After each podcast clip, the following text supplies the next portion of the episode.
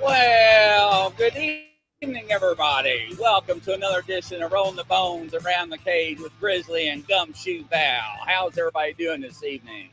What's going Hello. on, Val? How you Hello, doing? Grizz. Hello, Grizz from cloudy Detroit, Michigan. Cold Detroit, That's Michigan. Right. Welcome, Adventures in Harlem with Jimmy B. Howdy, howdy. How you doing? Welcome to another edition.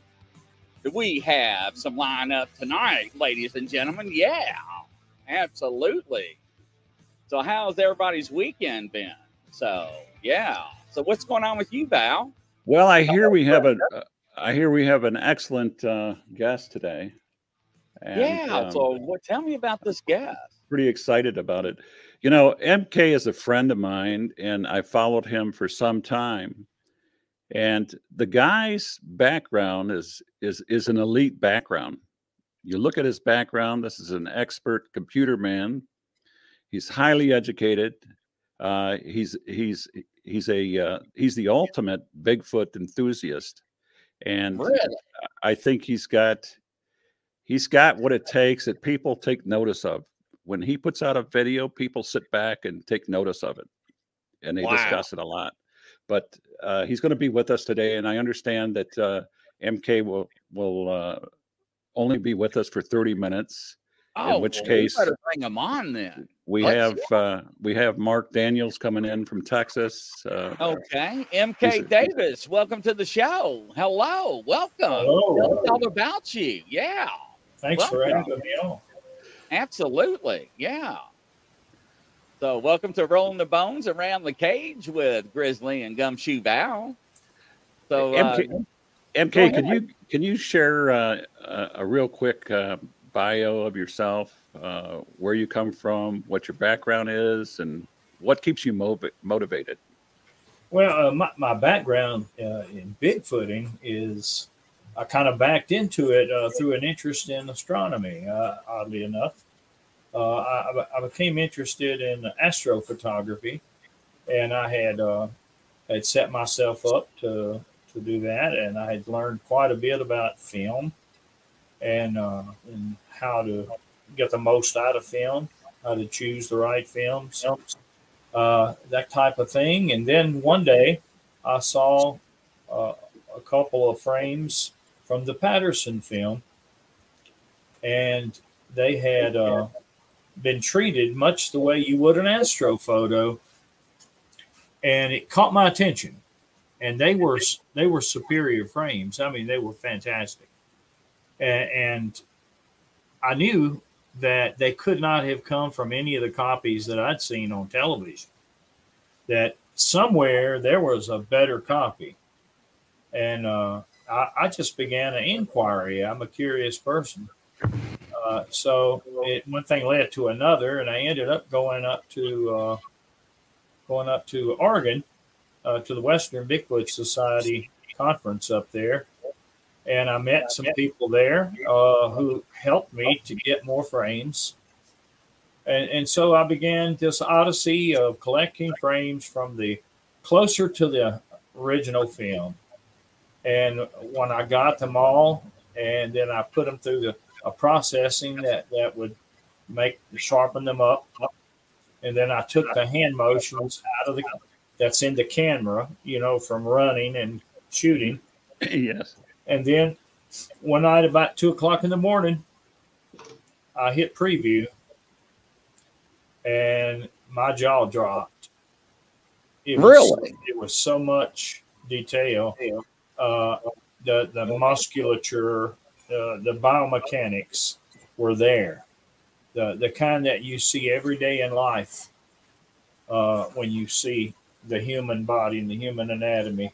Mm-hmm. And uh, you see muscles moving, back muscles moving, that type of thing. Uh, well, then, then the question became, you know, what is the nature of it? You know, I no longer questioned whether it was real after that moment, but I was became interested in what the nature of it was. So I began just an odyssey uh, that has led me to this very moment. Right. Wow. So it sounds like it sounds like you got your start there, and it was at that moment that you realized that this is not a myth. This is not something made up. It's for real. How did that realization strike you, M K? Well, uh, a sense of importance came over me because it's it's tongue in cheek until that moment. Exactly. Mm-hmm. And and from that moment on, you know that it's important. Mm-hmm. No one has to tell you that this is something real, really special. I had a difficult time uh, w during my sighting back in um, Michigan, two thousand fourteen. And um, it was one of those what the F moment kind of things, M K, where I seen this and my mind wasn't ready to grasp this this thing as it was happening in front of my face. And um, it took me a while to get back out there in the woods after after seeing this. And um, it was at that moment that I realized this is what people people are are seeing. This is what people are talking about, and it's it's a for real thing. It's not a it's not a uh, make believe. It's not a it's not a myth, but a live, living, breathing creature creature. So it was tough. Yeah. Yeah. I mean, this is, this is what everybody talks about, ladies and gentlemen. You're, and you know, Val, you're not alone. And, and people actually talk about this on a regular basis, how, how it actually affects them. Well, it's, it's, uh, it, it, they, it, it just so happened that they, they kind of got the right guy when they got me, because I'm just hard-headed enough to stay on it. You know, uh, it, it, there are times when you get very discouraged, but mm-hmm. uh, you know, you're, you're, it's a subject where, you know, the, the high points don't come by that often, you know, but when they do, it, it's exhilarating. You know, back in March twenty thirteen, when I seen that video that you put out, Uh, relative to the black and white Sasquatch fighting each other on video. Do you recall that that oh, uh, yeah. video? Yeah. So what I wanted to ask you about, uh, M K, what is your opinion of Bigfoots themselves being a warring, a warring creature? Have you heard that before? I have, as a data miner, researcher. Um, I can tell you what the lady who owned the place mm-hmm. told me. She said there are two kinds there on the place, and they one kind looks like more of an apish look to it. And he said the other kind, if you put some clothes on it, you might could get on the bus with it and no one pay attention to you. Really? That's crazy. Now that yeah, is crazy. That's creepy. and, and and she said that they, they did not like each other and they fought. Wow. Now, M K, now I am going to play uh, a sh short little video, and I want you to narrate this for the ladies and gentlemen out here, okay, to let them know what you are talking about, right? Uh, because uh, this is very important, right? So you know what this video is, and there is uh, the picture we're talking about. Remember this video? Oh, yeah. So I'm just going to play just a few seconds of it, and I just want you to just talk about it. Just, okay, let me blow it up on my end. So this way people can understand. Uh, let me unmute it and hit play.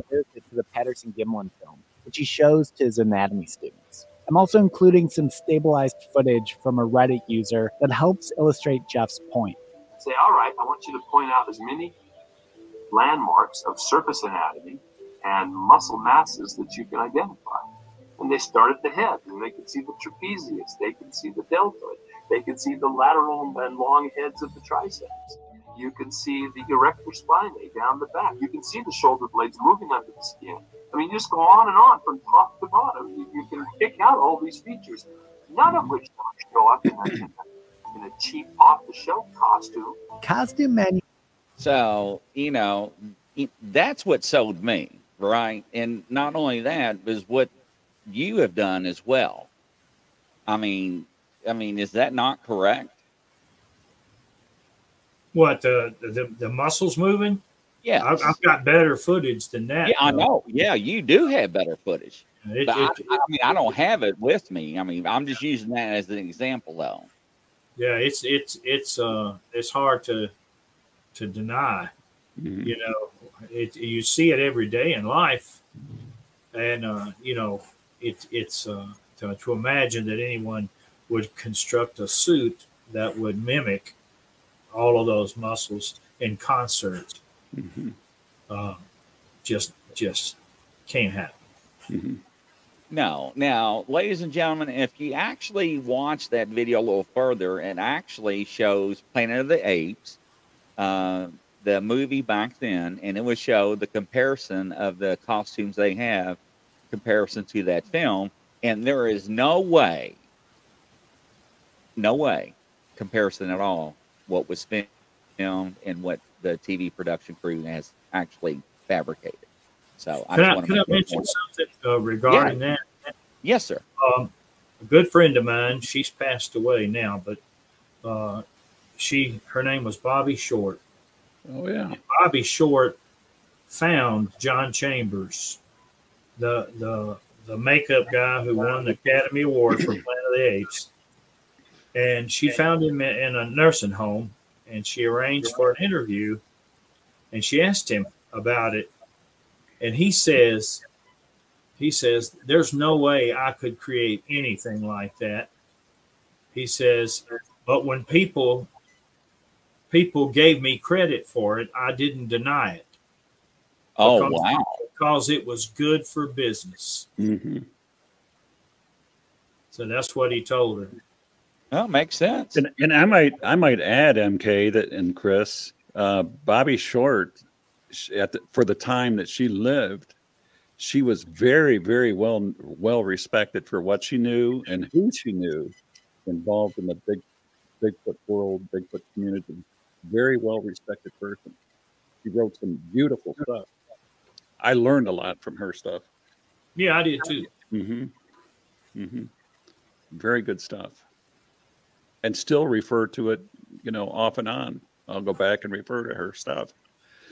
But uh, back to that video, that, that two thousand thirteen video, M K, what impressed me most about that video was not only the fact that these two creatures, the black, the white, were fighting, they were tussling out there, but this all, this all ends when a gargantuan steps in the middle of this.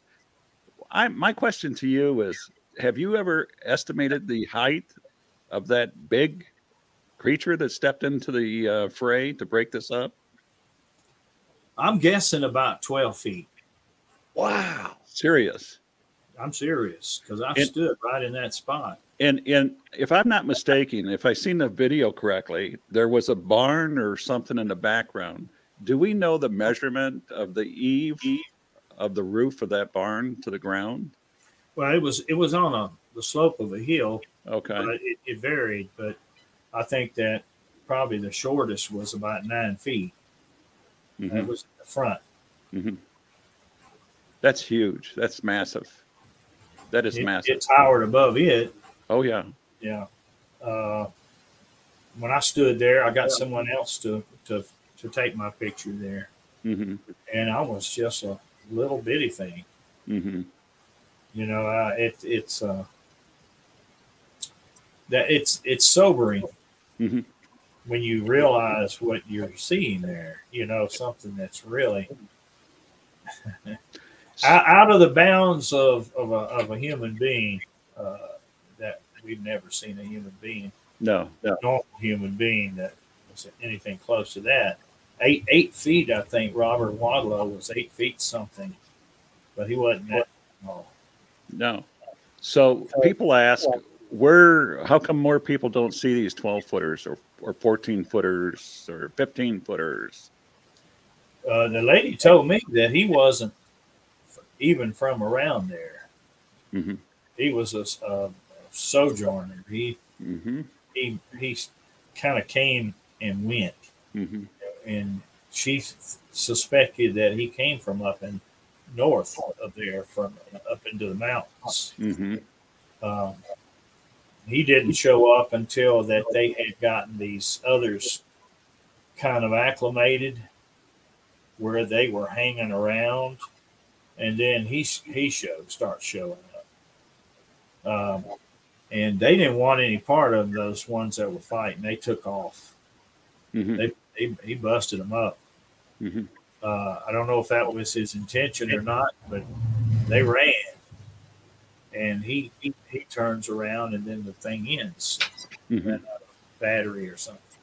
Now, yeah. if, if we can, uh, sir, if we could just recap what we're talking about. We have a lot of people coming in. And if we can just recap what, what we're talking about and then bring them up to speed, because uh, I know they got a lot of questions that's going to be pumped. Yeah, uh, that, they're t- we're talking about East Texas. Uh, there's a kind of a, I, I hesitate to use the word habituation, because I, I really don't think that that's what they were trying to do, the, the, the researchers there.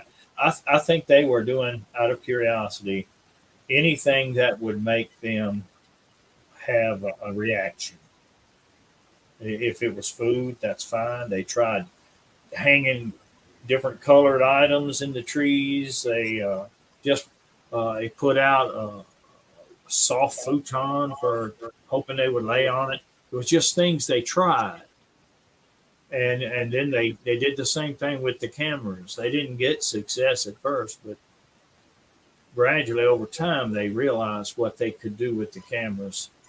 And they had their some of their best stuff they filmed into a mirror, mm-hmm. because the these things had figured out which side of the camera was the business end, and and uh, I get maybe, maybe they saw the light, the infrared light. I don't know, but when they, they, they filmed into the mirror, all the action was going on behind the camera. Mm-hmm. Uh, so they began to pick up some good, pretty good stuff. So that that's just that's just using savvy, you mm-hmm. know, it, paying attention and and trying to overcome or work around a problem. Mm-hmm. I thought it was pretty pretty smart. I've I've been through over one hundred thirty-eight thousand reports. I read, I analyze, I look for uh, confluences and connections to anomal- uh, anomalies within reports for patterns, and I've never uh, that I remember that I recall I never found a report. Uh, researchers using mir- mirrors in such a manner. It is very ingenious to think about it. Well, it's a kind of a low-tech solution, mm-hmm. you know, uh, to a, a problem that it's it did the it did the trick, uh, and they continued until one day uh, the big the, I guess the Bigfoot did it. They, they found their mirrors shattered. Mm-hmm.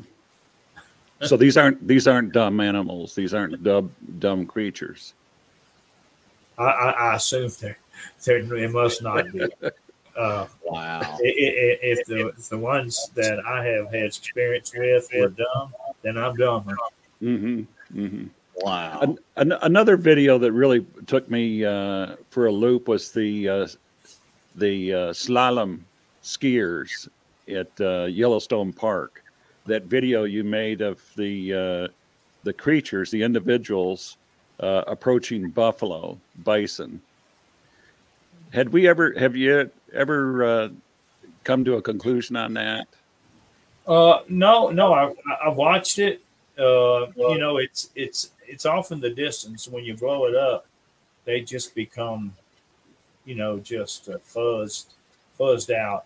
Mm-hmm. Uh, I, I would like to see it in a clearer way, you know. I, uh, it, it's uh, to, you know, just to know that that it wasn't something else, uh, a grizzly bear walking on its hind feet or something, you know. Mm-hmm. Uh, I, and probably it, it's probably what he says it is, but mm-hmm. uh, but you know that, that that's a wild place up there. So. It is a wild place. Yeah. But I know for certain that I've found reports from the Yellowstone National Park of Bigfoot reports and Bigfoot sightings all throughout that place. And another thing that I had uh, to counter that, the uh, the skeptics that talk about uh, people skiing. I don't know of any national park uh, agent um, that will that will allow anybody to go out there with skis and cross-country ski out there in the middle of the park, where they don't allow people around these these wild animals. It doesn't happen. So well, the, uh, buffalo is probably one of the worst. Yeah, you're more likely to get injured by a buffalo than you are a grizzly bear. Mm-hmm, mm-hmm. I've I've seen what they can do. Mm-hmm. They they do not like it. They don't like it when people come out there and flash a camera. Mm-hmm. Flash, and, and and and they will pin you to a tree and, and proceed to stomp a mud hole on you. You know, uh, they they don't hesitate. Uh, so you know, uh, I can understand uh, what what whoever these people were out there were pretty nervy. Mm-hmm. You know, to approach buffalo. Uh, Maybe they knew the buffalo wouldn't do anything. Mm-hmm. uh, I, I don't know. Hmm. So well, the, I would take the chance. That's for sure. I wouldn't. No, no. And I just don't see the park officials allowing anybody to to recreate out there in in the in the wild near animals Animal. of any type, whether bear or buffalo or anything. I just don't see it. It's you can happening. see some, some videos on YouTube of buffalo stomping people. Mm-hmm. And a few of them is right there by the by that store, you know, they have out there by Old Faithful, you know, where mm-hmm. people gather. Uh, the, the people just decided they would go over there and, and get in the buffalo's face, and uh, that buffalo uh, promptly ejected them. Well, I, I I hear the Old Faithful is pretty hot. I wouldn't want to be around a hot shower like that. That's not for me. This old boy, stay away from that area. I took some uh, infrared video of Old Faithful. I know exactly how hot it is. Yes, yes. I mean, really, uh, when you listen to some of these people post the things that they do, what they think that is, it, none of it makes sense. None of it makes sense at all. There's no reason, well, no logic in it.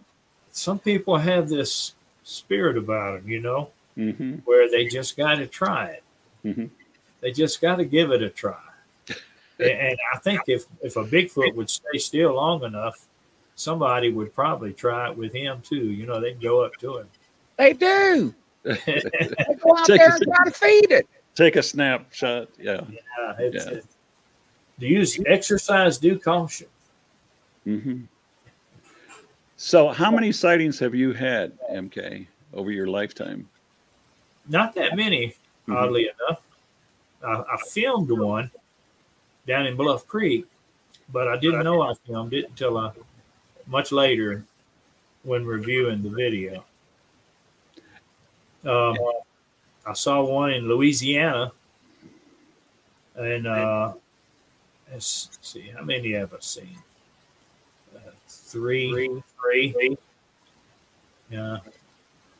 Uh, and then, you know, the rest have been uh, my my knowledge base is garnered from very good descriptions from other people. Mm-hmm. Right, right.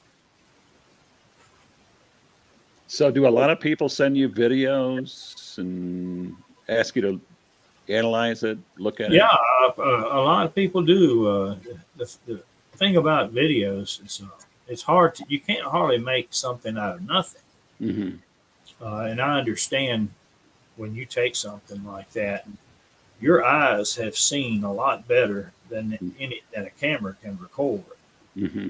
So a person that has seen seen one and filmed it, and his film didn't turn out, is is it's like a cruel thing. I mean, it's it, it's it's not fair, because if you get a good view of it with your eyes, and then if you, it don't turn out, you can't show the next guy.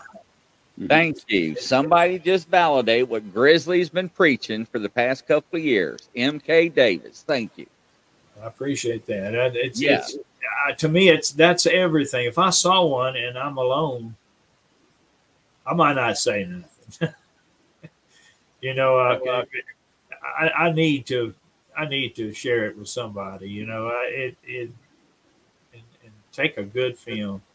Uh, I I bought a. a new camera, and that, that thing is so crystal clear, and I look forward if any opportunity comes up. I practice on, you know, getting getting to the controls, you know, mm-hmm. learning the controls. Mm-hmm. Yeah, because I want to share it, you know. Mm-hmm. You know. Yeah, I. I oh, I'm sorry, Val. Go ahead. I um, I've always told people if you're going to have a Bigfoot encounter, try to have somebody with you. For one, it, it's a witness. For two, um, somebody needs to somebody needs to have some sense, because when you see something like this, you're out of sorts. It it takes you for a loop that uh, some people might not be able to handle. Uh, it's, it's also tr try to try to have two cameras. Mm-hmm. uh, digital age, you know, people people will doubt a single camera, mm-hmm. even if it's a clear video. Mm-hmm. Uh, but if you have two cameras and it shows the same thing from two different angles, mm-hmm. you know, you, it's, they know it's not C G I, you know. Mm-hmm. Mm-hmm. Uh, yeah, you, you, you do that for the viewer's benefit, not for your own, because you, you saw it with your eyes. Mm-hmm. Yeah. You know, that's, you, you, you're, you're, you're pretty much, Uh, locked in on on whether it's real or not. Mm-hmm. uh, but uh, to people, if you just tell a story, well, it's just a story. Mm-hmm. uh, if you have a couple of cameras rolling, it might make the news. I mean, you actually got a point, and you know, and I tell people I was going to say, and I didn't mean to interrupt Val. Uh, I used to be a firearms instructor for the Commonwealth of Kentucky. And I always tell people muscle memory, you know, uh, with your firearm. Uh, mm-hmm. Take your camera and go out and try to film a squirrel running around, jumping tree to tree, and see how well you do with that out of nowhere, and practice. And you will be surprised how well you do not capture a clear picture of that squirrel. Mm-hmm. And uh, I know, ladies and gentlemen, that sounds funny, but, you know, that is a target to practice with. And to train yourself to try to get acclimated with when you're walking in the woods. Uh, Especially if you use the zoom. That mm-hmm. is correct. If you use the zoom, you probably won't get a squirrel. That, that is correct. You can't keep it on. Because uh, how many times have we heard, oh my God, here comes another blob squab picture. Uh, mm-hmm. Here it comes, ladies and gentlemen. Mm-hmm. You know, but like, like you said, and it always says, Mister Davis, you know, I know what I saw, but even though this, my picture is, did not turn out, I was there. Mm-hmm. But I, I always ask the question, what, what motivated you to take this picture? You know, why did you take this picture? What did mm-hmm. you see? Mm-hmm. Uh, and, and let them tell the story. And, and I, I try to integrate all of that into one. Uh, so that if your report's going to be made, that all all of that enters into it, you know. Uh, right. It's it, it's it's not easy, or there would be plenty of pictures. Mm-hmm. It is not easy. No, not easy. No, no, and that's some of the things that I remind people when they complain about the picture being blurry and blob squash. You go out there and do it.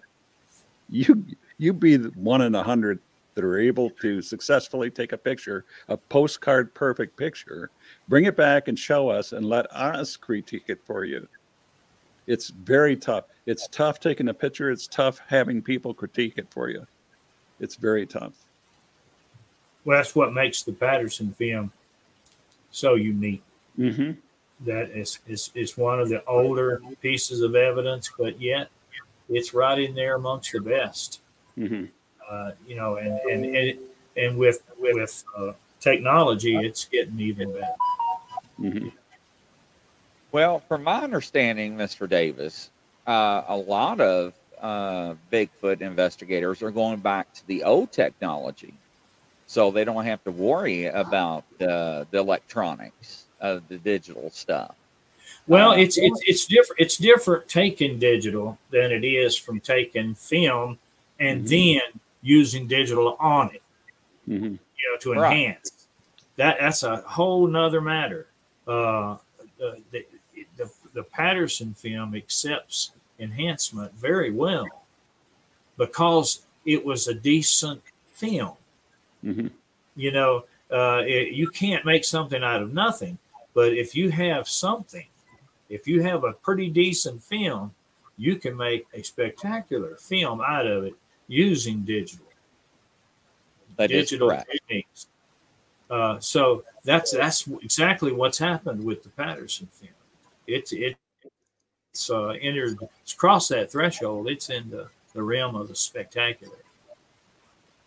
Now, and we want to make a statement too, Mister Daniels, that the Patterson film that we see is not the whole film that was filmed. Is that correct? Yeah. There is more is. to that film. Yeah, it's in it's in three pieces. Right. And see, and that, a lot of people don't realize that. There was more footage to that actual recording.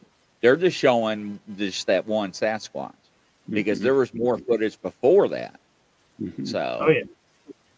Yeah, that's one of the things I was just thinking about, Chris, as you as you were talking about that.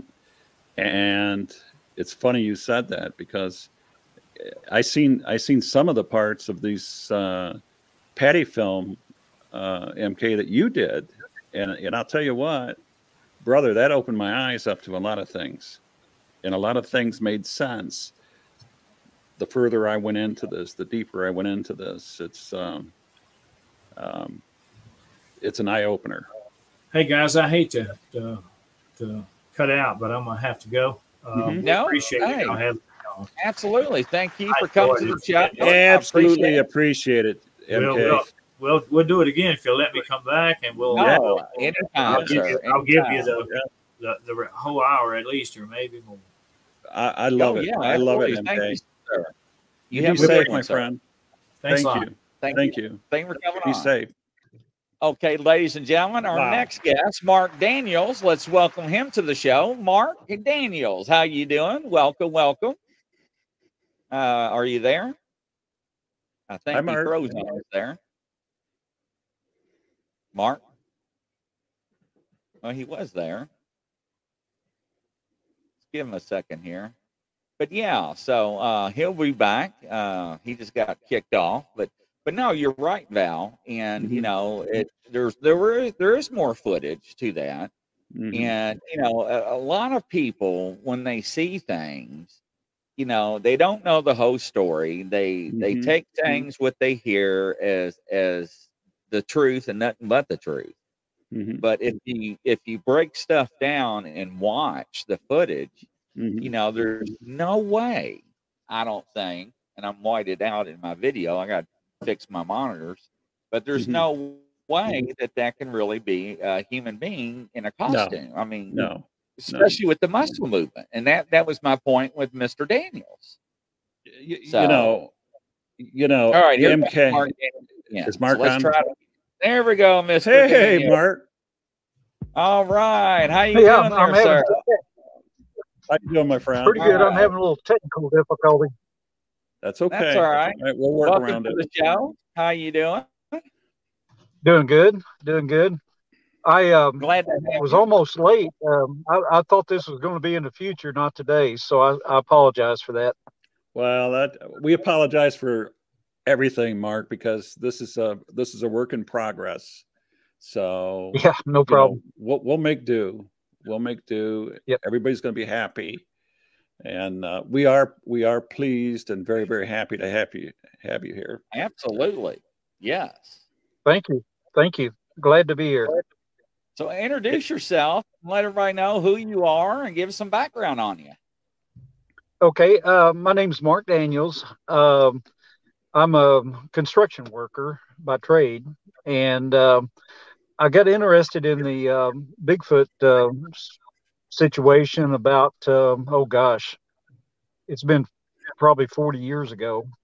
Uh, my oldest daughter, which was twelve years old at the time, had a face-to-face uh, meeting from just a few feet away with a uh, juvenile Sasquatch.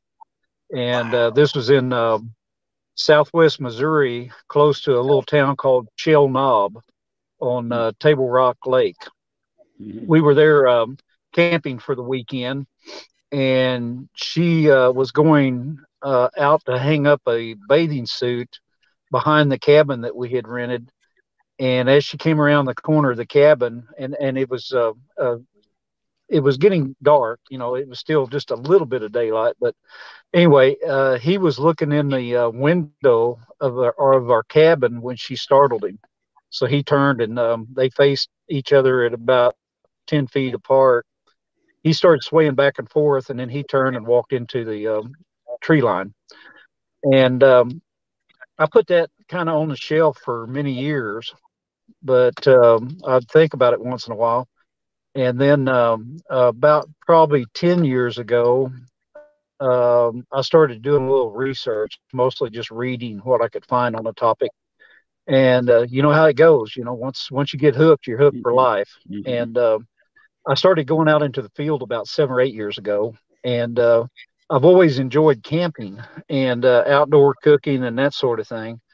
And um, but having um, a, a Sasquatch type being out there in the woods with you, uh, it, it makes you wonder exactly what your position in the food chain is, and uh, whether or not uh, there's a danger, or, you know, so.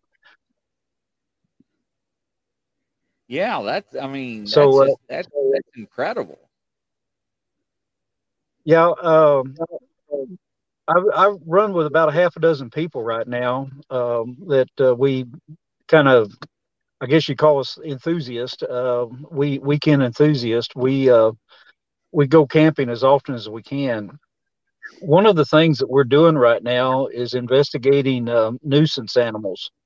Um, we are looking into a um, a situation at the moment where a rancher is losing calves in, in uh, southeast uh, Louisiana, and we just started that project. But uh, in the recent uh, past, we've uh, looked at uh, about three other um, situations where animals are being aggressive or uh, Uh, making a nuisance of themselves, and uh, we're we're just um, you know um, trying to help people out understand what they're up against and uh, how they can um, uh, deal with it. And uh, so far, nobody's been hurt, so uh, other than now, some livestock. So now, when you are saying animals, what are you referring to? I want to hear it. Well. Um, uh, livestock mainly, uh, calves, um, horses. What's called that?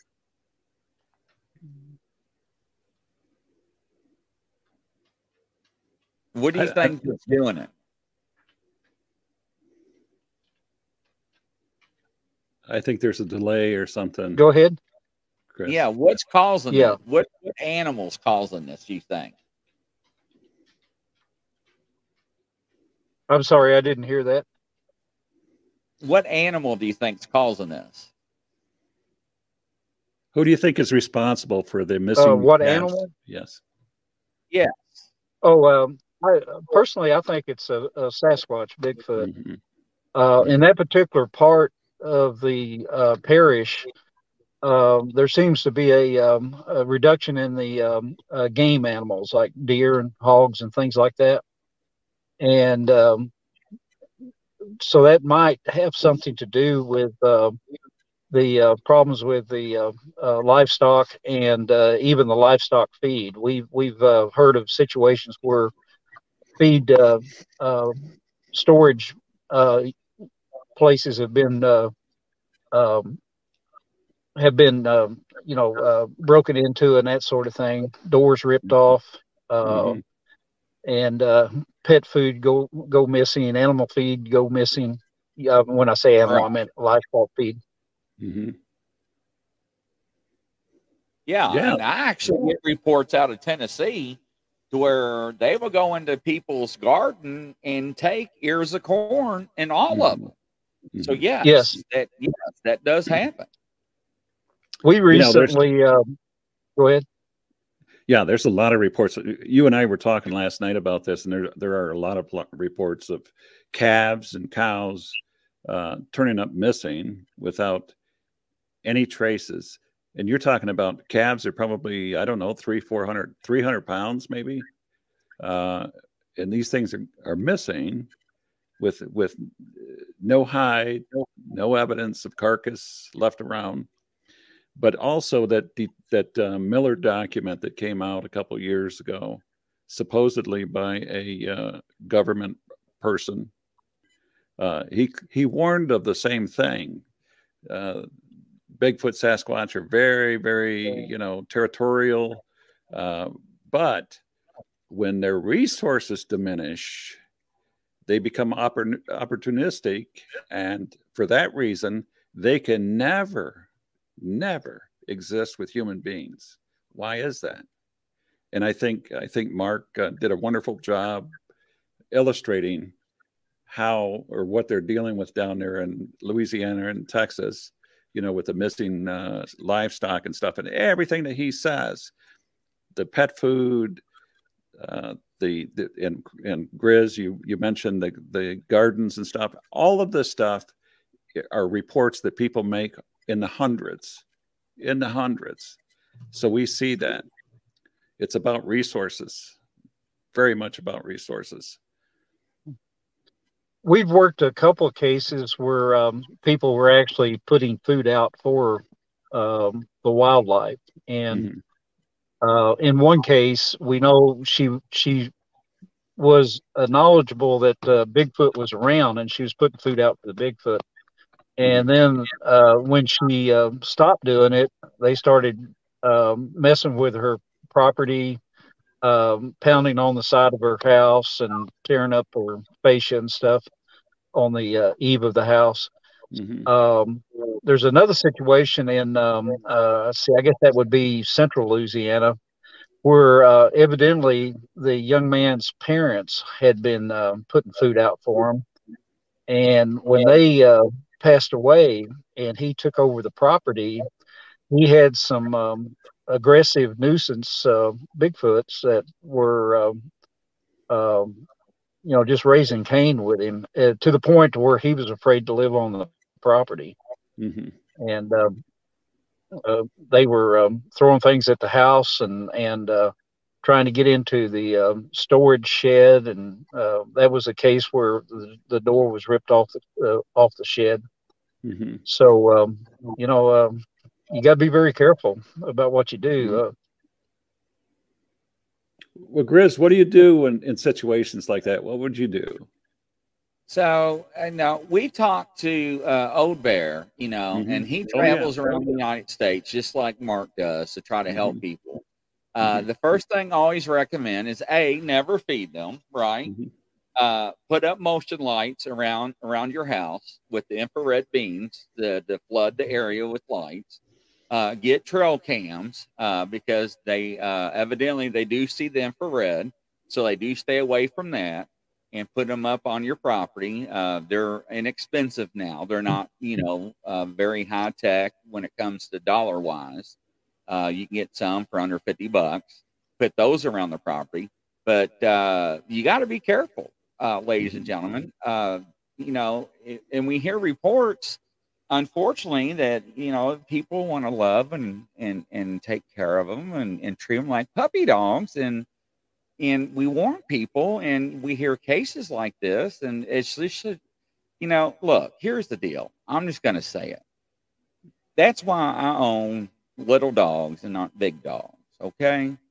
Because I don't want to have a chance of that big dog ever turning and get aggressive with me, and I cannot handle that big dog.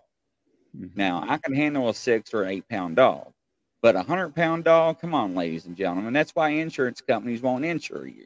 Mm-hmm. So, and I'm not, you know, saying what breed or anything like that, but I'm just saying animals are animals. You know, we don't know. But I'm not going to take a chance. I'm not going to say, Val, hold my beer. I'm going to go out there in the middle of this field and pet this line, like I always say. You know, I mean, I mean, listen to Mark. Mark, I mean, this is in another state. Mm-hmm. These are reports that we are receiving. Mm-hmm. These are testimonies, people. Mm-hmm. I mean, we're not. We, uh, we uh, uh, we're going over into Mississippi, uh, into the national forest over there, and we were having encounters and coming into our camp at night and that sort of thing. We think it was a uh, juvenile. Um, we found his footprints and stuff, and found a handprint on my travel trailer. But um, uh, we were, as we were scouting around, we found a um, uh, an, a place that kind of looked like a uh, lookout. Mm-hmm. Uh, it was at the end of a um, uh, a uh, forest road, dead end, mm-hmm. and yeah. it was just off the road, and it was a cleared area where um, the uh, the weeds and everything had been pulled out. Uh, there was uh, a tr you know, about three or four trails going into this little opening, and you could observe the road from there. We found um, a, a bone pile, and most of the bones were canine. Uh, there were a couple of hog uh, skeletons, and uh, there was one um, alligator skeleton uh, close by. And um, so it, it kind of looked, whatever had been sitting there mm-hmm. observing was probably snacking. And we suspect the canine uh, bones were probably uh, uh, pets from the surrounding area. Area mm-hmm. that they had latched yeah. on to. Mm-hmm. Yeah. One now, of the. I'm, I'm sorry, Val. Go ahead, sir. Go. Uh, well, I was just going to say real quickly. One of the databases that I have uh, identifies uh, the different types of animals that I'm aware of through the reports that I've analyzed, and dogs make up a big portion of carcasses, favorites for Bigfoots and Sasquatch. Yes. Mm-hmm. Most of these um, uh, skull, um, these skulls, they they look like they were probably under thirty pound dogs. Mm-hmm. uh, they weren't real big. Um, mm-hmm. Again, it may have been a juvenile. You know, that was. Uh, um, my personal opinion is the juveniles are probably the ones that do the lookouts, the sentry, if you will. Uh, mm-hmm. We know that uh, sometimes when we go into the, the national forest where where they're at. We feel like we're under observation the whole time we're in there, and we'll he hear whistles occasionally, and and maybe a tree knock or two, uh, especially when we start moving uh, about. Like if we leave camp to go on a hike, a lot of times we'll hear uh, either a tree knock or a whistle um, that's possibly announcing that uh, that we're on the move. Right. Now, I've got information from a person that uh, they have watchers that watch people uh, during the day while the family or clan will sleep. Mm-hmm. And they will have lookouts where they can see in a very long direction, like you just said, right? Mm-hmm. And she said how you can tell where they sit is that you'll find a bunch of small twigs broken or uh, pieces of bark that's been peeled in piles where they're bored and they're just doing nonsense stuff, trying mm-hmm. to pass time. Mm-hmm. And you can stand there and you can look, and then you can look into another direction and you can see the other Sasquatch or Bigfoot, mm-hmm. I don't know, sixty, eighty, ninety yards mm-hmm. in a clear direction as well. And that's where they whistle and tree knock and let everybody know that, yes, that there's activity coming. And they alert the the clan that whatever's, like you said. So we found a situation uh, uh, like that not too long ago, where one had been watching or waiting and watching, and what he seemed to have been doing is pinching off the end of the branches, like with his fingernail. Yeah. Mm-hmm. there and um, there was a, a pretty significant pile of them on the ground. So he'd been been there for a while, and he was just reaching up into the uh, the bush and just pinching off the ends of the limbs. Right. Now that was a watcher location. That's that's what she yep. tells me. So yeah. So you were very close to the the whole family. Yeah. Mm-hmm. So yeah. Mm-hmm. It's, it's uh, it's very interesting. Um, mm-hmm. it, it really is. And I mean, to, to understand that these creatures can think and have security like that, right? Mm-hmm. To stand by and have a defense system to watch for any intruders. I mean, what other animals do that besides us? Yeah, right? It takes cognizance, cognizance yeah. and, and forethought to think in terms of strategy and tactics and stuff like that. It's just, it's, you know, it's incredible to have sentries put out just like the military does. Who would know to put sentries up in a tree, post them up in a tree in a setting nest to watch a, a great distance? This is unbelievable. It really is. You're not dealing with dummies, you know. No. And and, and uh, Grizz, when you were asking uh, Mark about, you know, referencing animals and stuff, I still reference Bigfoot, Sasquatch as animals, and I use it in a database, multiple animals, to identify more than one uh, individual. I have no other meaning other than uh, it, it's it's um, it's adequate for me for for uh, documentation, for database and stuff like that. But uh, these are individuals, and they're they're living, live living beings. And um, you know, you call them what you want, but I don't believe these were earthborn creatures. They're not. They're not from here originally, in my opinion. That's the way I think. Often uh, people um, there's there's a couple of camps out there. People will refer to them as um, primates or mm-hmm. apes, wood apes, if you will. Um, then others will um, uh, compare compare them to humans or uh, call mm-hmm. them human-like. Mm-hmm. I personally believe they're a species of themselves.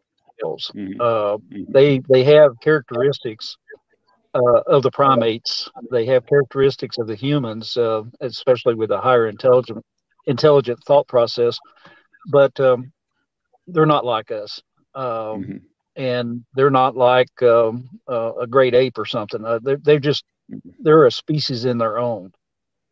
I guess we can all agree they're a they're an enigma. They're not this yes. and they're not that, but we know that they're they exist.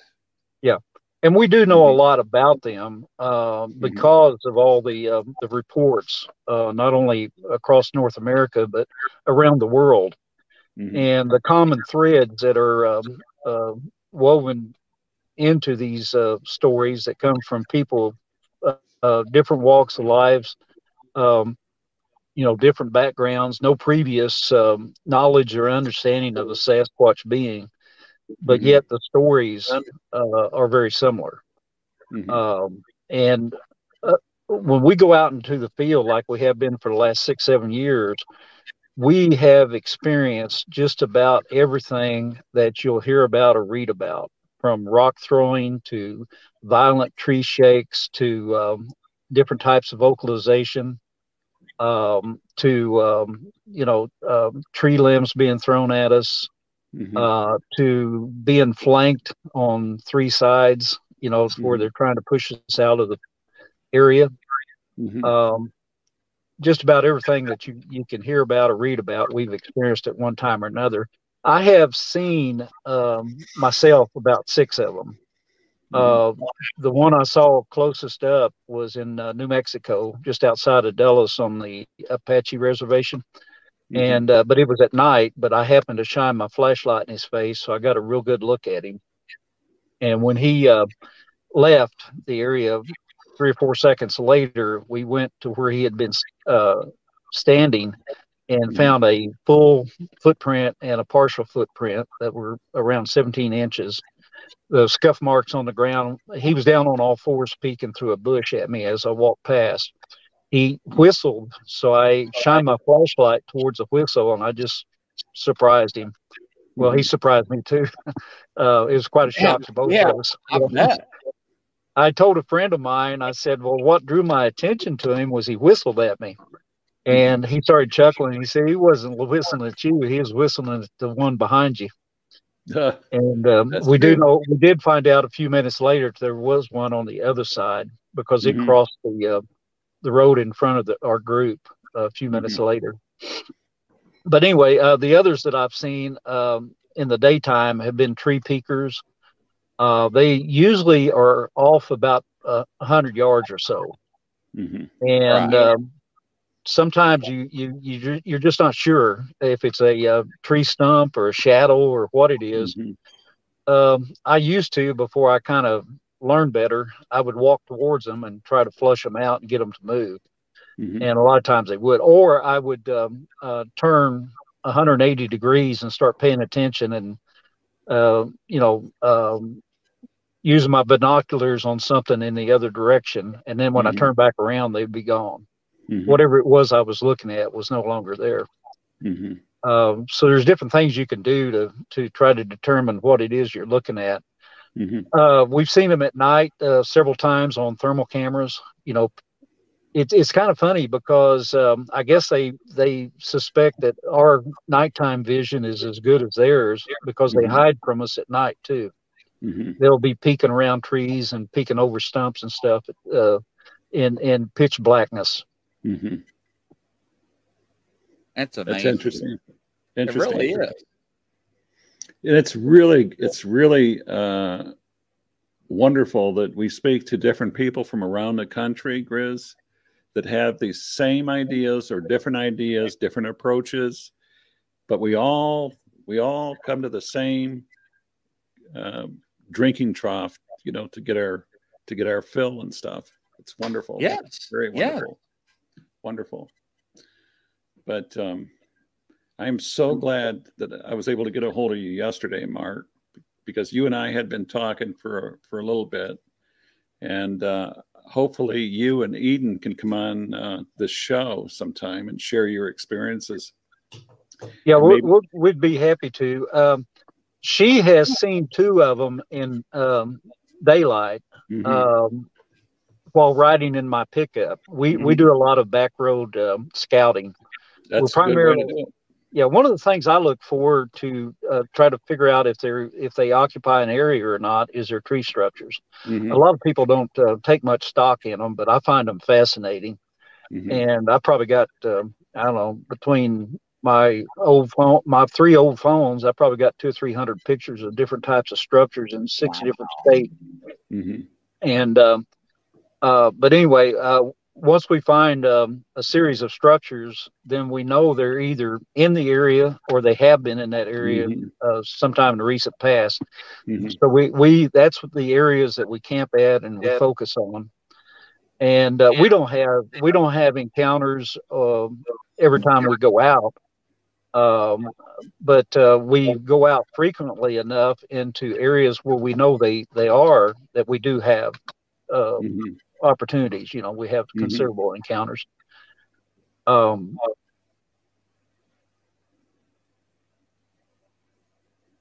no, and there's nothing wrong with that. You know, it's very interesting, you know, because a lot of people don't know about the watchers, uh, mm-hmm. the line of sight, uh, how they fidget and do things when they're bored, right? Mm-hmm. Uh, I don't think I ever brought that up besides on another show. And yeah. when you were talking about the bones and stuff in that one area, it just triggered that, that thought to, to mention that.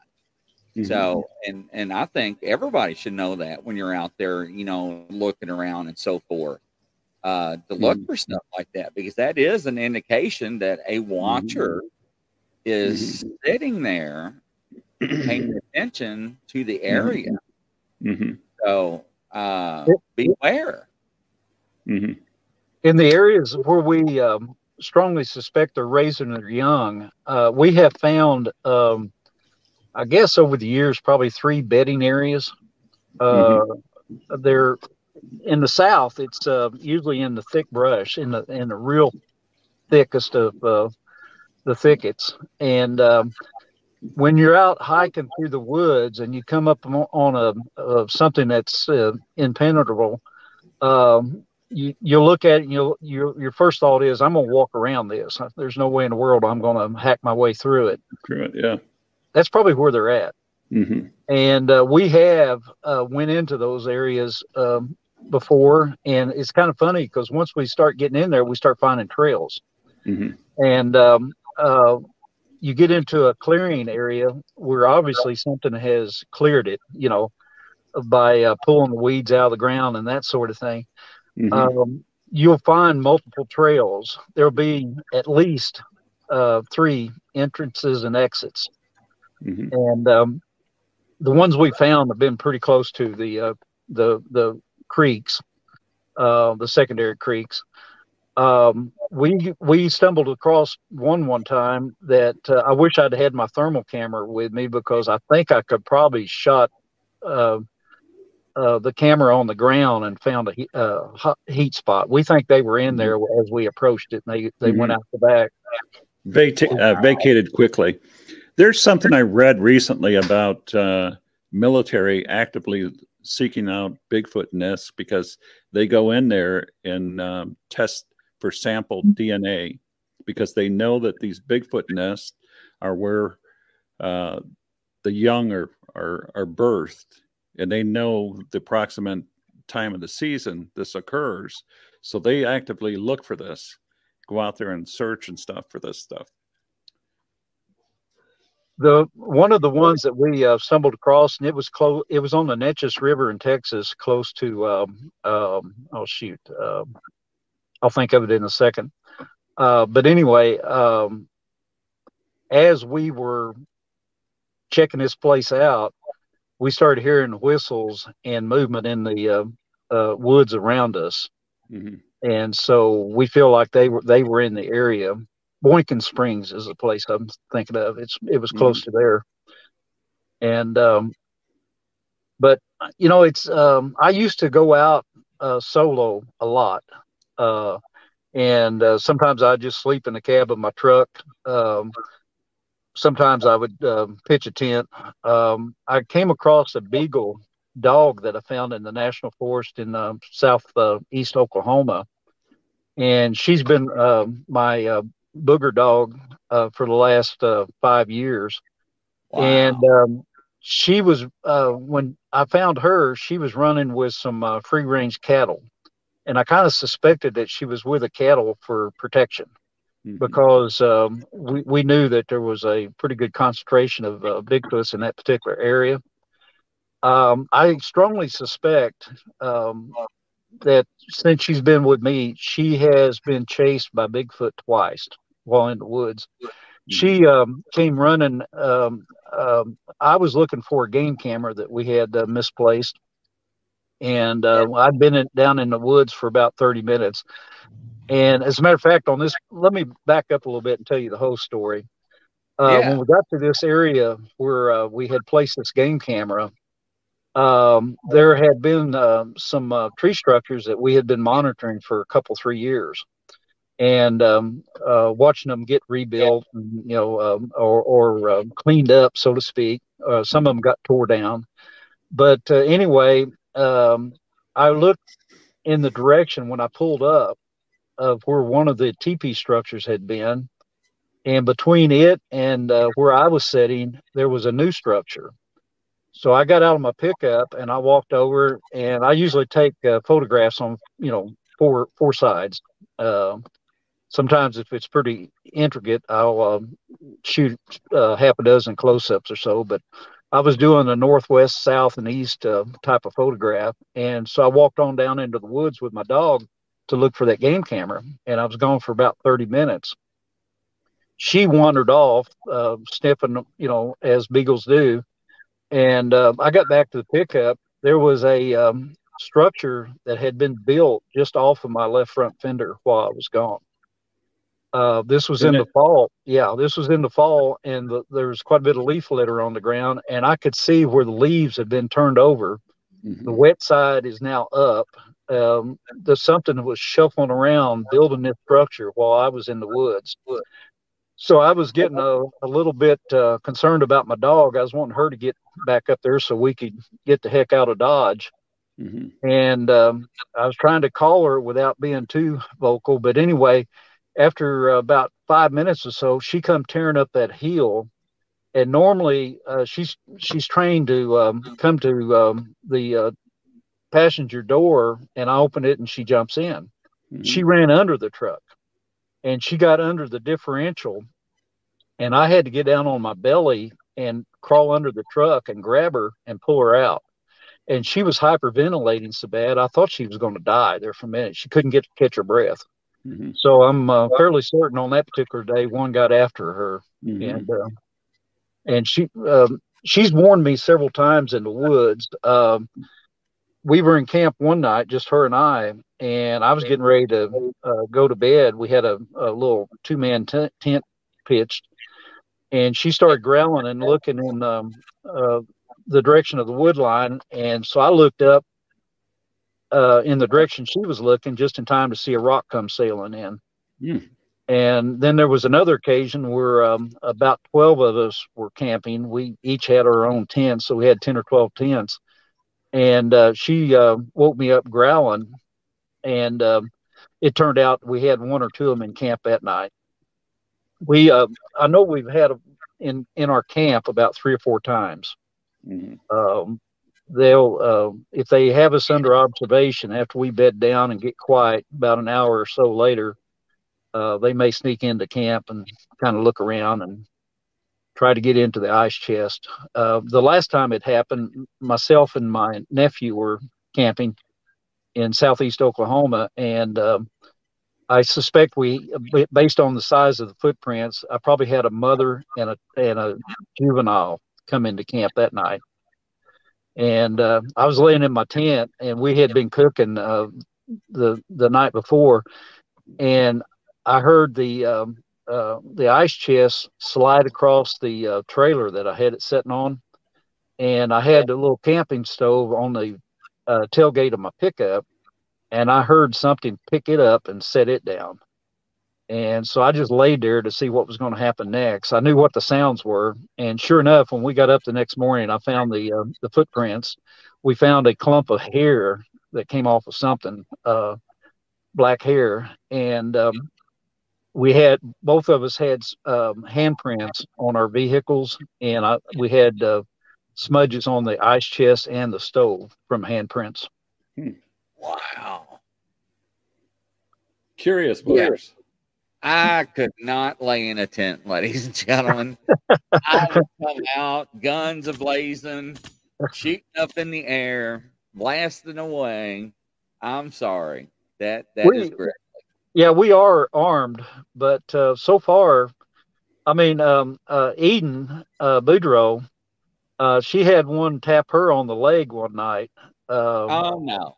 Oh, and, no. Uh, It uh, we we say we think it was a couple of juveniles, and mm-hmm. I think they had been watching us uh, during the daytime.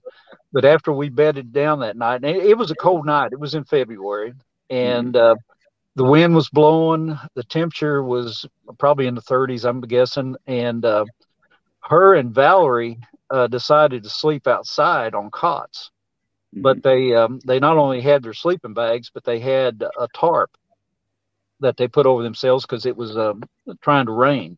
Mm-hmm. And um, so uh, I was, I had an R V there, and I was sleeping in the R V with the furnace going. And uh, they were both, style, yeah, right? They were both sleeping outside. And um, Eden heard this, um, the two of them coming at her, bipedal type steps. And you know how a kid will kind of uh, slap their feet on the ground as they're running? Mm-hmm. Right. It kind of sounded like that. One of them ran by the um, head of her cot. The other one ran by the foot of her cot, and um, it tagged her on the leg as it went by. And my dog is, she's not afraid of anything except for Bigfoot. Um, mm-hmm. she, I've seen her chase wild boar. Uh, I haven't seen her around a bear, you know, but uh, there's just not too much that she won't uh, get after. And is but this, she this, ran this, under, yeah, she ran under Eden's cot and was whimpering and shaking that night. At first, Eden thought a uh, booger had uh, crawled under her cot. So she was laying real still. She thought she had a Bigfoot underneath her. Mm-hmm. Laying but, still? Uh, is no that the, way. Is, no is, way, Val. Is that the no same way. Beagle that you were talking about? Yes, that, yeah. One, yeah. Well, do you know what counting coup is? The word counting coup? I do, yeah. And... Um, Share it with share it with Grizz here in your yeah, audience. It's um, it's an Indian uh, an old Indian phrase. Um, I, I may butcher this a little bit, but uh, that's okay. I'll help you.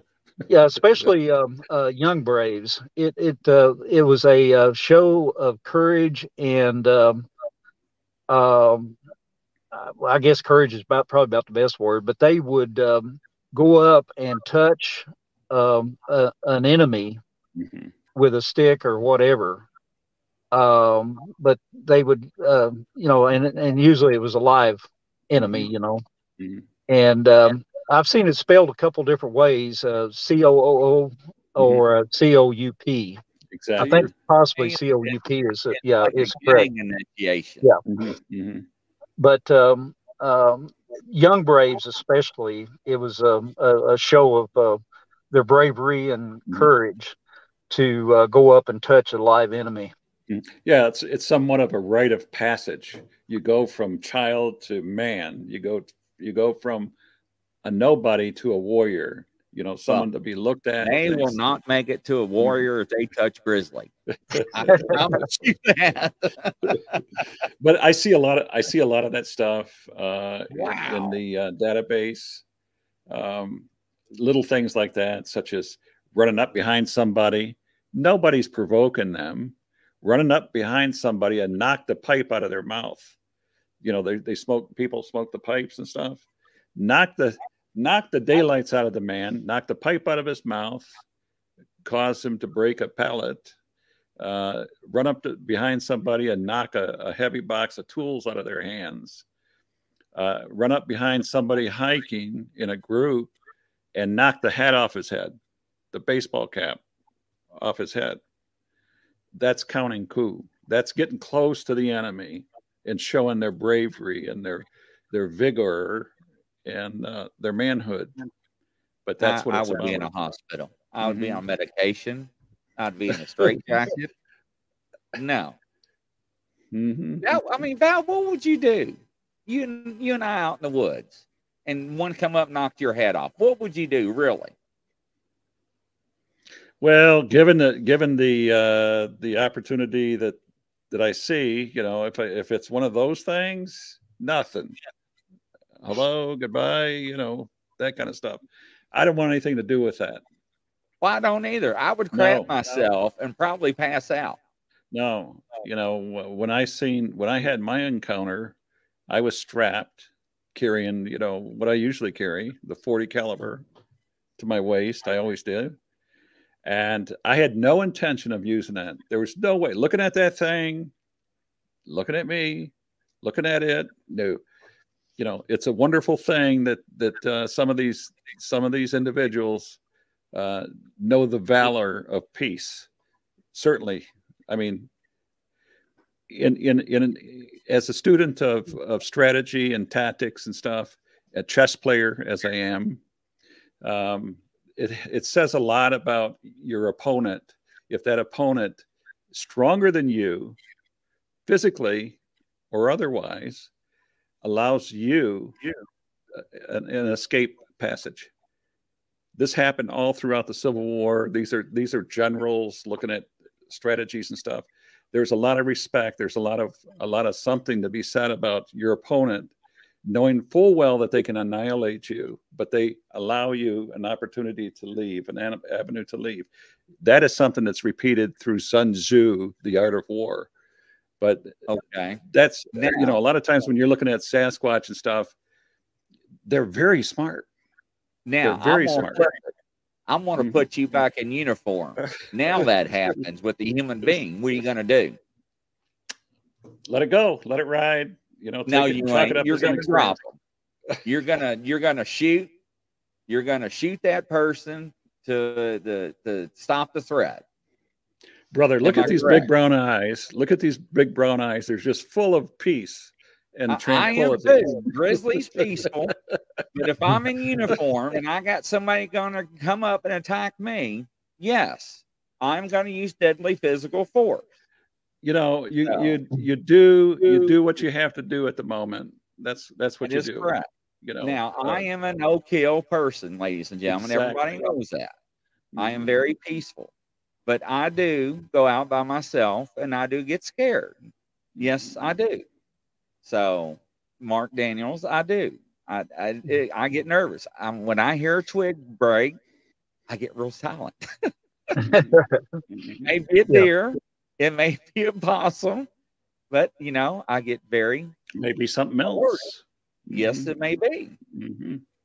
So, I think um, they. Um, Uh, have an air of uh, self-preservation about them also. Uh, mm-hmm. They are aware of what firearms are. You know, I mean, we have hunting yeah. seasons where we kill animals, and, you know, they, they're very much aware.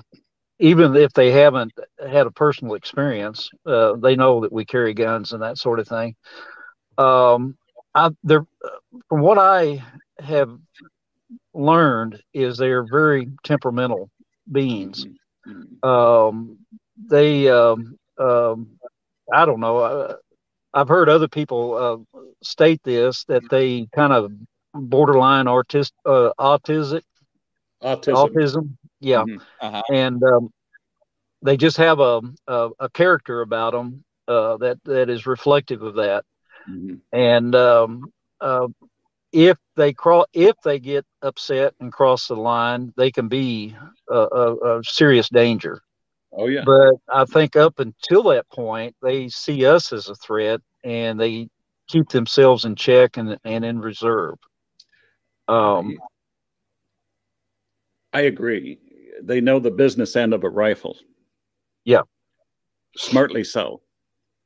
And I've heard the same thing about about the autism part. In, in examples, um, and, and as far as temperamental goes, these are not kitties. These are not pets. These are not something that you can tame like a dog. These are remarkably strong individuals, beings. They're, um, they're, as you said, they're temperamental. They're unforgiving. Uh, they can be very vicious. And uh, very territorial, very loyal to their to their kind, not my kind, not your kind, to their kind. If you annoy them, they annoy you back. Only they torment you, and they can they can devastate you. They can devastate your property, as far as damage goes. They can do a lot of things, and you get it in their head that you want to be a part of their their head, and you want to get in their mind. Let them look at you. Let them sniff you. They'll follow you home, and they'll remind you what you did. That's the way I see Bigfoot, Sasquatches. And that's why it doesn't make any sense to me to go out here and feed them potato chips and honey, because, you know, you could do that if you'd like, but you're only going to cause somebody else grief and, and, and disharmony. You might love them. You might treat them and see them as pets and kitties, but your neighbors might not. And that's where you cause the problem, because right. they're, you know how they're going to respond. I know how they're going to respond. And it's not fair to anybody. It's not fair to me, you, the neighbors. It's not fair to the Sasquatch to put them in that, in that harm. That's the way I look at it. And I'm so, so against, uh, habituating and gifting and baiting and that kind of stuff, because that's the kind of stuff, you know, when I look at that, guys, Grizz and, and Mark, I see baiting as, as the same kind of people that do that kind of stuff, the same kind of people that go in these public toilets and load it up and walk away and left, leave somebody else stumble upon that. Oh, I'm, I'm a hundred percent serious. Let somebody else deal with the problem and the issue. Clean it up. Yeah. um, Get I mean, me on a roll here. What, what I mean, he's right. I mean, yeah. I mean, I, I, um, I, I. So I mean, the way I look at this I situation, mean, people. It, go ahead. The way I look at it is, no, go ahead, if I go in, if I go into um, um, a new area of the forest, I kind of uh, treat it as I would a neighborhood I'm not familiar with.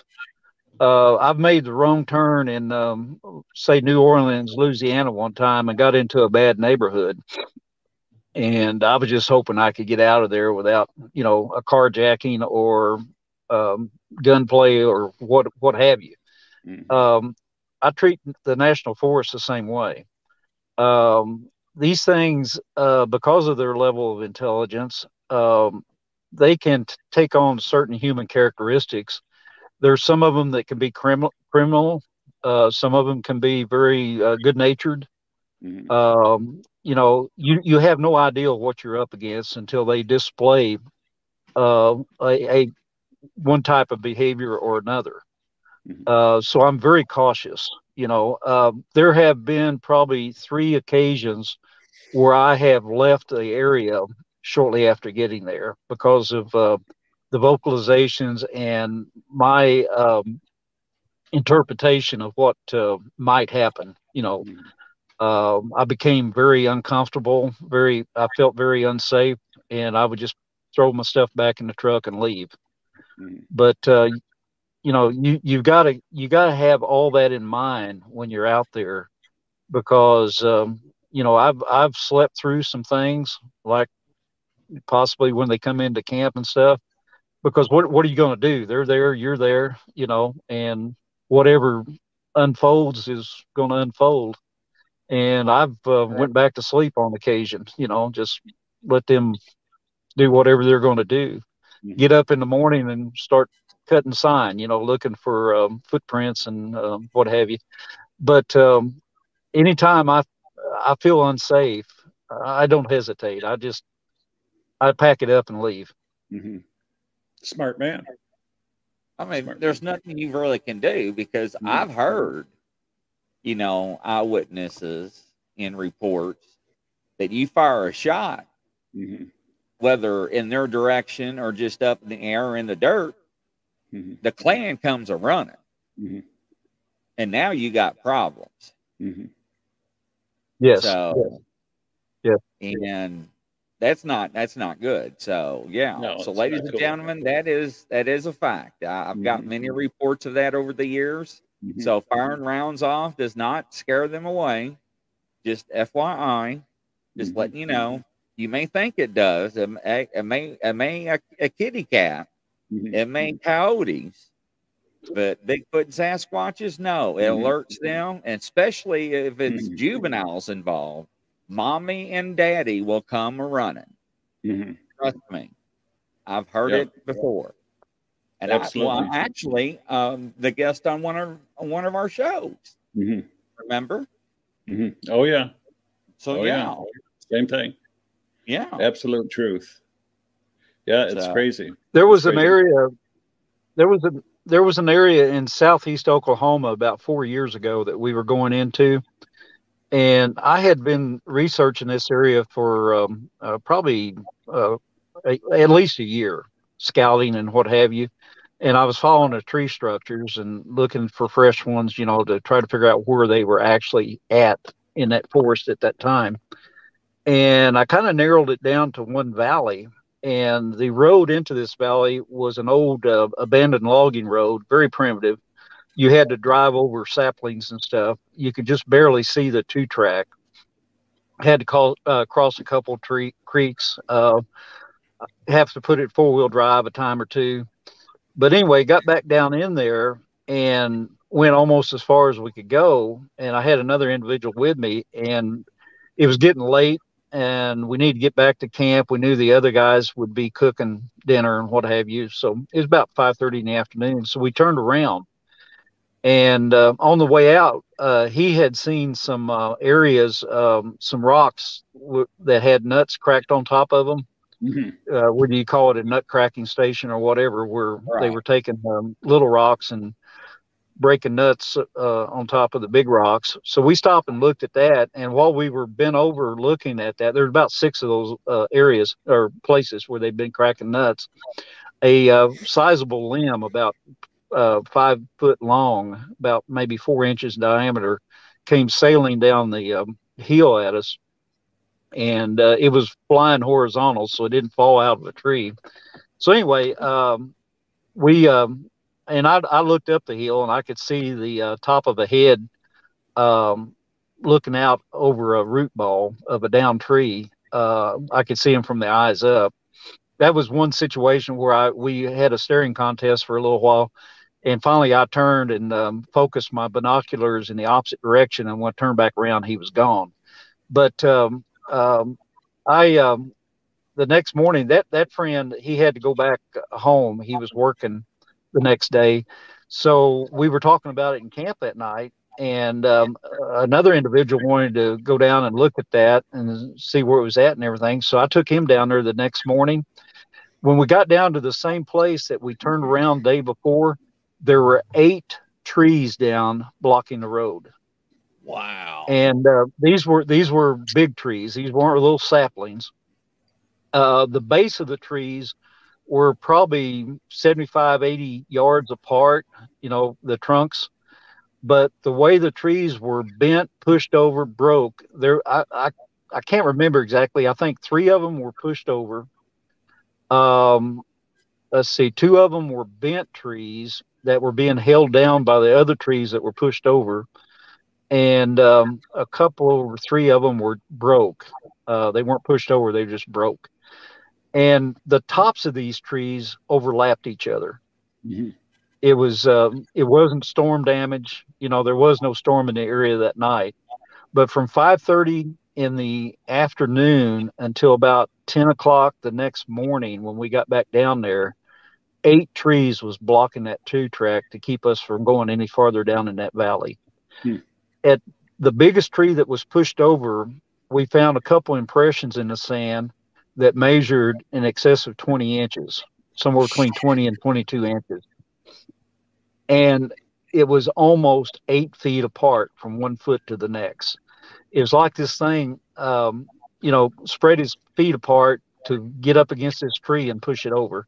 Now, I will say that um, the ground was uh, moist. It had been raining previously, so it wasn't like they were pushing over um, trees and hard-packed earth. It was um, kind of a sandy loam soil, uh, mm-hmm. and it was wet. But... Um, Uh, some of these trees were, um, I don't know, about twelve inches diameter. Mm-hmm. Uh, there might have been a couple of them a little bit bigger than that. Uh, that was a few years ago. I recently took somebody else in there uh, this past year to show them where it was at. And those trees are, those tree trunks are still there. But mm-hmm. the Forest Service or somebody has taken a chainsaw in there and cut them to where mm-hmm. you can get down the two track. Mm-hmm. So did you guys um, hear around these, in that area? Did you guys hear any of these trees falling at night? No, we were too far away from there. Oh. Uh, our camp was probably three or four miles away. Um, I've been back into that area since then, and I don't think the uh, the Sasquatches are occupying that area. There's mm-hmm. no new structures. Um, a few of the old structures are still there, but. Uh, Weather and time has deteriorated them. You know, they, they're starting to rot. Usually a structure will be rotten and non-existent in, a, mm-hmm. in about five years. Mm-hmm. Um, you know, they, they'll be fairly fresh for about a year, and then uh, deer will rub up against them, or, you know, the wind, the storms will start to take them apart. Mm-hmm. Interesting. But uh, that area just doesn't seem to be as active right now as it was a few years ago. So I think mm-hmm. they've moved on, and and and there you don't see very many deer, or even the hogs are not don't have the presence that they used to have. So I think they will uh, eventually deplete uh, the food sources in an area, mm-hmm. and then they'll relocate. You know, maybe mm-hmm. ten or twenty miles away. Mm-hmm. I mean, that they're, would make sense, Val. Yeah, they're following the food. You know. I mean, if, if they're depleting the food source in that area, right, or the food mm-hmm. source is migrating, yeah. Mm-hmm. Yeah, twenty miles I've, away. Uh, Go ahead. Um, the seasonal uh, fruits and stuff, like persimmons, for instance, you know, they usually um, uh, ripen after the first uh, freeze. Mm-hmm. And we found an area uh, in the wild that had several persimmon trees, and you'll see a trail going into that area, and then once they get to the, a tree, we call it a um, um, a um, a ring around the tree. There, there'll be a trail uh, in a circle fashion around that tree, and they'll walk around that tree picking the fruit out of it. And then there'll be a trail from that tree to the next tree. And then there'll be a circle around that tree where they walk around it, picking the fruit out of it. So you'll see stuff like that on a seasonal basis too, as, as berries and fruit and stuff come into season. Wow. That's interesting. Very, very interesting. So that's one of the things that I've noticed in, in, in uh, uh, studying and researching Bigfoot reports. It's, it's uh, they're not only meat eaters, they're veg vegetarians. They love mayhew berries, as Mark alluded to. There's other types of berries they enjoy. Cranberries, apples. I mean, they'll deplete a whole orchard if you if you allow them to. Anybody, I would say, that that has an orchard in their backyard, their back pasture, um, that wants to see a Bigfoot, stick around and watch watch your orchards when they're in, in season. Your chances of seeing one are very high. Your chances of seeing one are very high if you live close to cornfields and soybean fields. These are these are product, these are food sources for these animals. So uh, we uh, we startled one about a year ago. Um, we were actually on our four wheelers. There's three of us, and we were going down a, um, a utility right away, and uh, it was deep in the woods. And uh, uh, we passed a, a kind of a clearing to our left, an open area. And I happened to look over that way. I was bringing up the rear, and there was a Sasquatch standing behind a tree. Of course, he was hanging out both sides of the tree. And um, I slammed on my brakes and hit reverse to back up so I could see him again, and he was gone. And so uh, I got the attention of the other two. They came back there, and uh, we walked back there where he was at. We found his footprint, and um, uh, we found what he would, was possibly doing. He was digging grubs out of the ground. Mm-hmm. And if you've ever seen uh, an armadillo, or um, even my dog will snip out a grub every once in a while and dig it up. But um, he he he was using his hands. We found the fingernail, you know, claw marks and stuff where he was uh, digging the grubs. I don't know if he was the the he the um, he wasn't uh, focused like an armadillo would be, you know, where they'll dig a fairly small hole, mm-hmm. digging the grub out. Um, this was like um, a couple feet uh, square or something like that. So mm-hmm. I don't know if he was just, uh, if he was able to smell them uh, like a, a, another animal would, or if he was just uh, digging the ground hoping to find them. But that's what it looked like he was doing. And uh, we found a partial footprint over there behind that tree that he was hiding behind when I went by. Mm-hmm. But uh, they, they, my opinion is they eat just about anything that's edible in the forest. Uh, they can true. eat things that, that we can't. Mm-hmm. And um, I think they, their diet during the winter months are more protein oriented, hogs and deer and, you know, stuff like that. But in the uh, uh, spring and, and early summer, they've got a, um, a salad bar that they mm-hmm. can pick from. Mm-hmm. And they'll eat just about everything out there. Well, I've I've noticed that a lot of times uh, when we talk about tree formations, we must talk about rock formations too. Uh, a lot of times there's stacked rocks, and a lot of people in conversation over the meaning of this. We all look at it as communication and stuff, but a lot of Sasquatch and Bigfoot have been known to use these rock stacks as a food source. Not only a food source, but a but a natural heater. Rock absorbs heat at and at night when the when the nights get cool. They they go around and hug these uh, these rocks for for warmth. But they also in the summer heat, they'll take the rocks and lift them up, and they'll find the rodents, the rat and mice underneath the rocks, and they eat these things. That's a food source, heater and food source. It's ingenious. It's ingenious. I have um, uh, I have photographs of about a half a dozen or so um, rock stacks that I have found deep in the woods.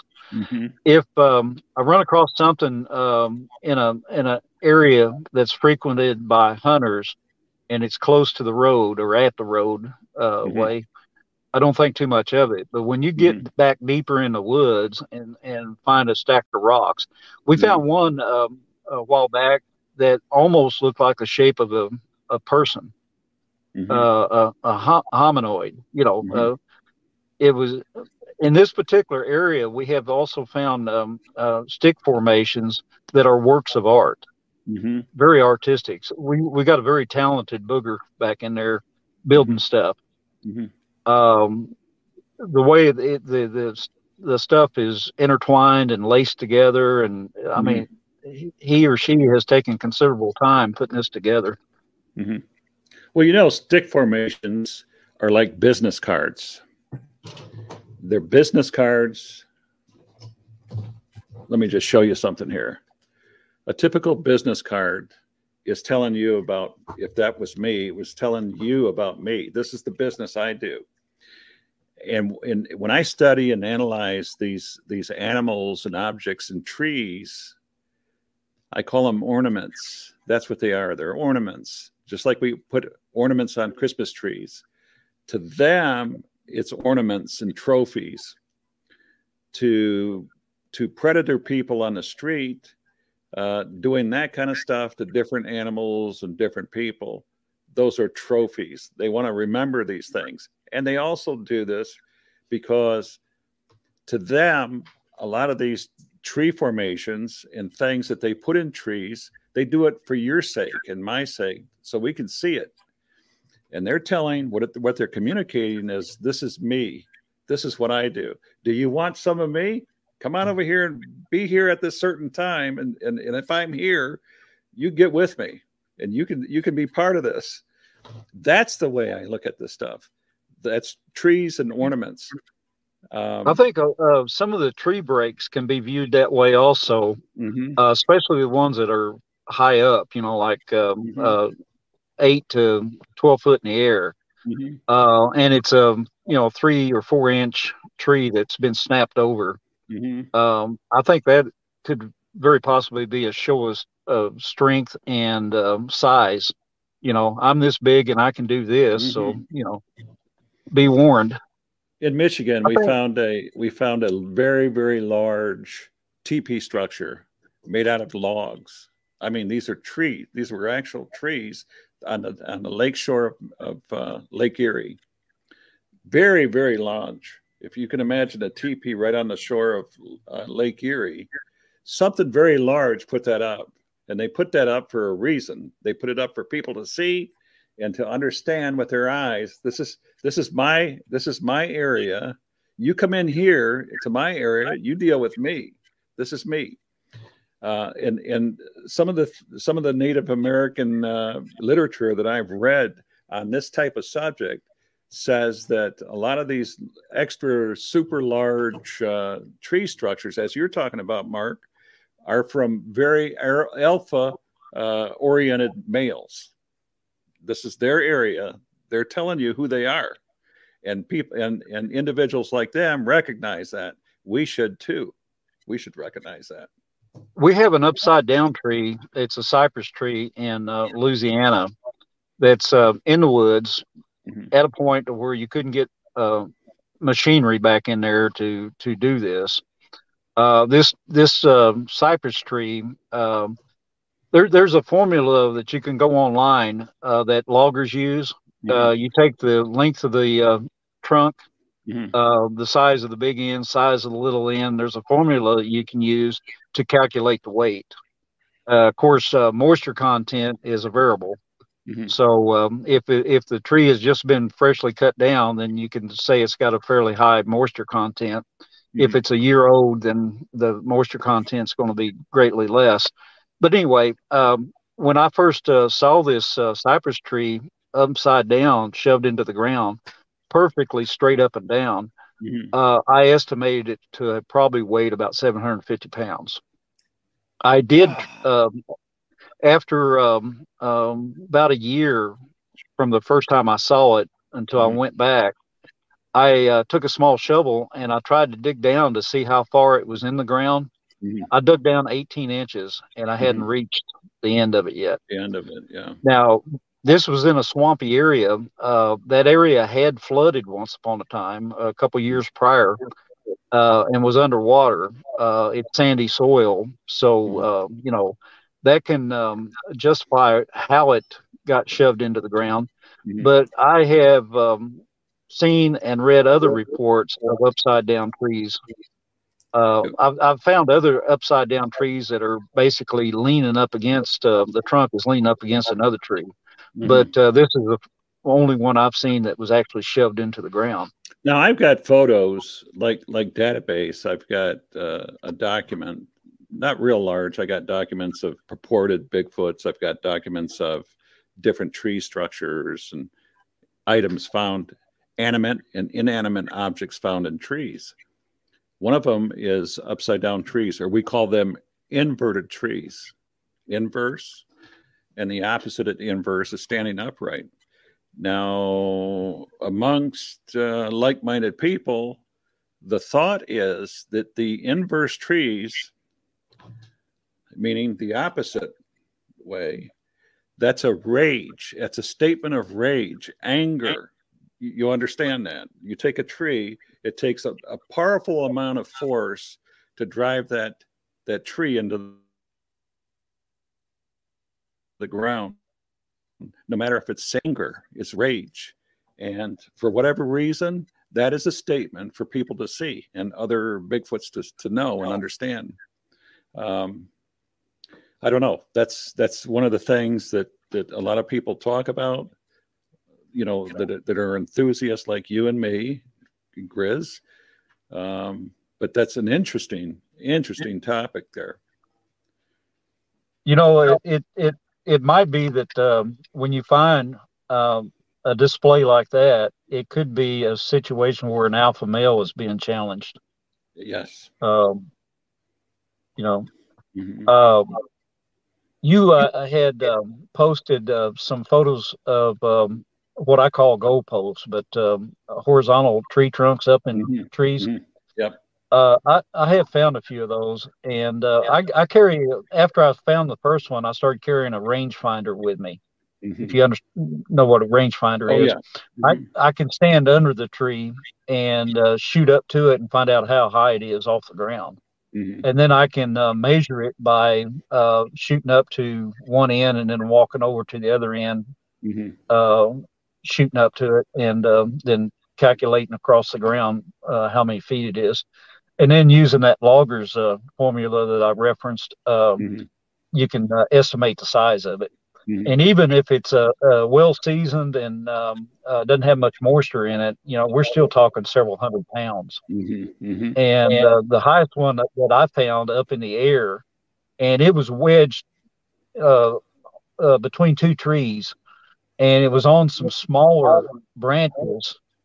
Uh, if it had foiled somehow, some way, uh, it would have broke those branches on the way down, you know, mm-hmm. but it was obviously lifted up in the air, fifteen feet up in the air. It mm-hmm. probably weighed uh, in excess of five hundred pounds, maybe as much as seven hundred pounds when mm-hmm. it was placed up there.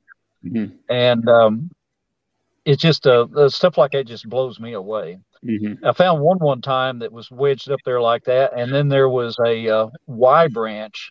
Mm-hmm. That was uh, stuck up there dead center in the middle of it. Hmm. Um, don't know what that communication was all about, but it was, mm-hmm. it was very interesting to see.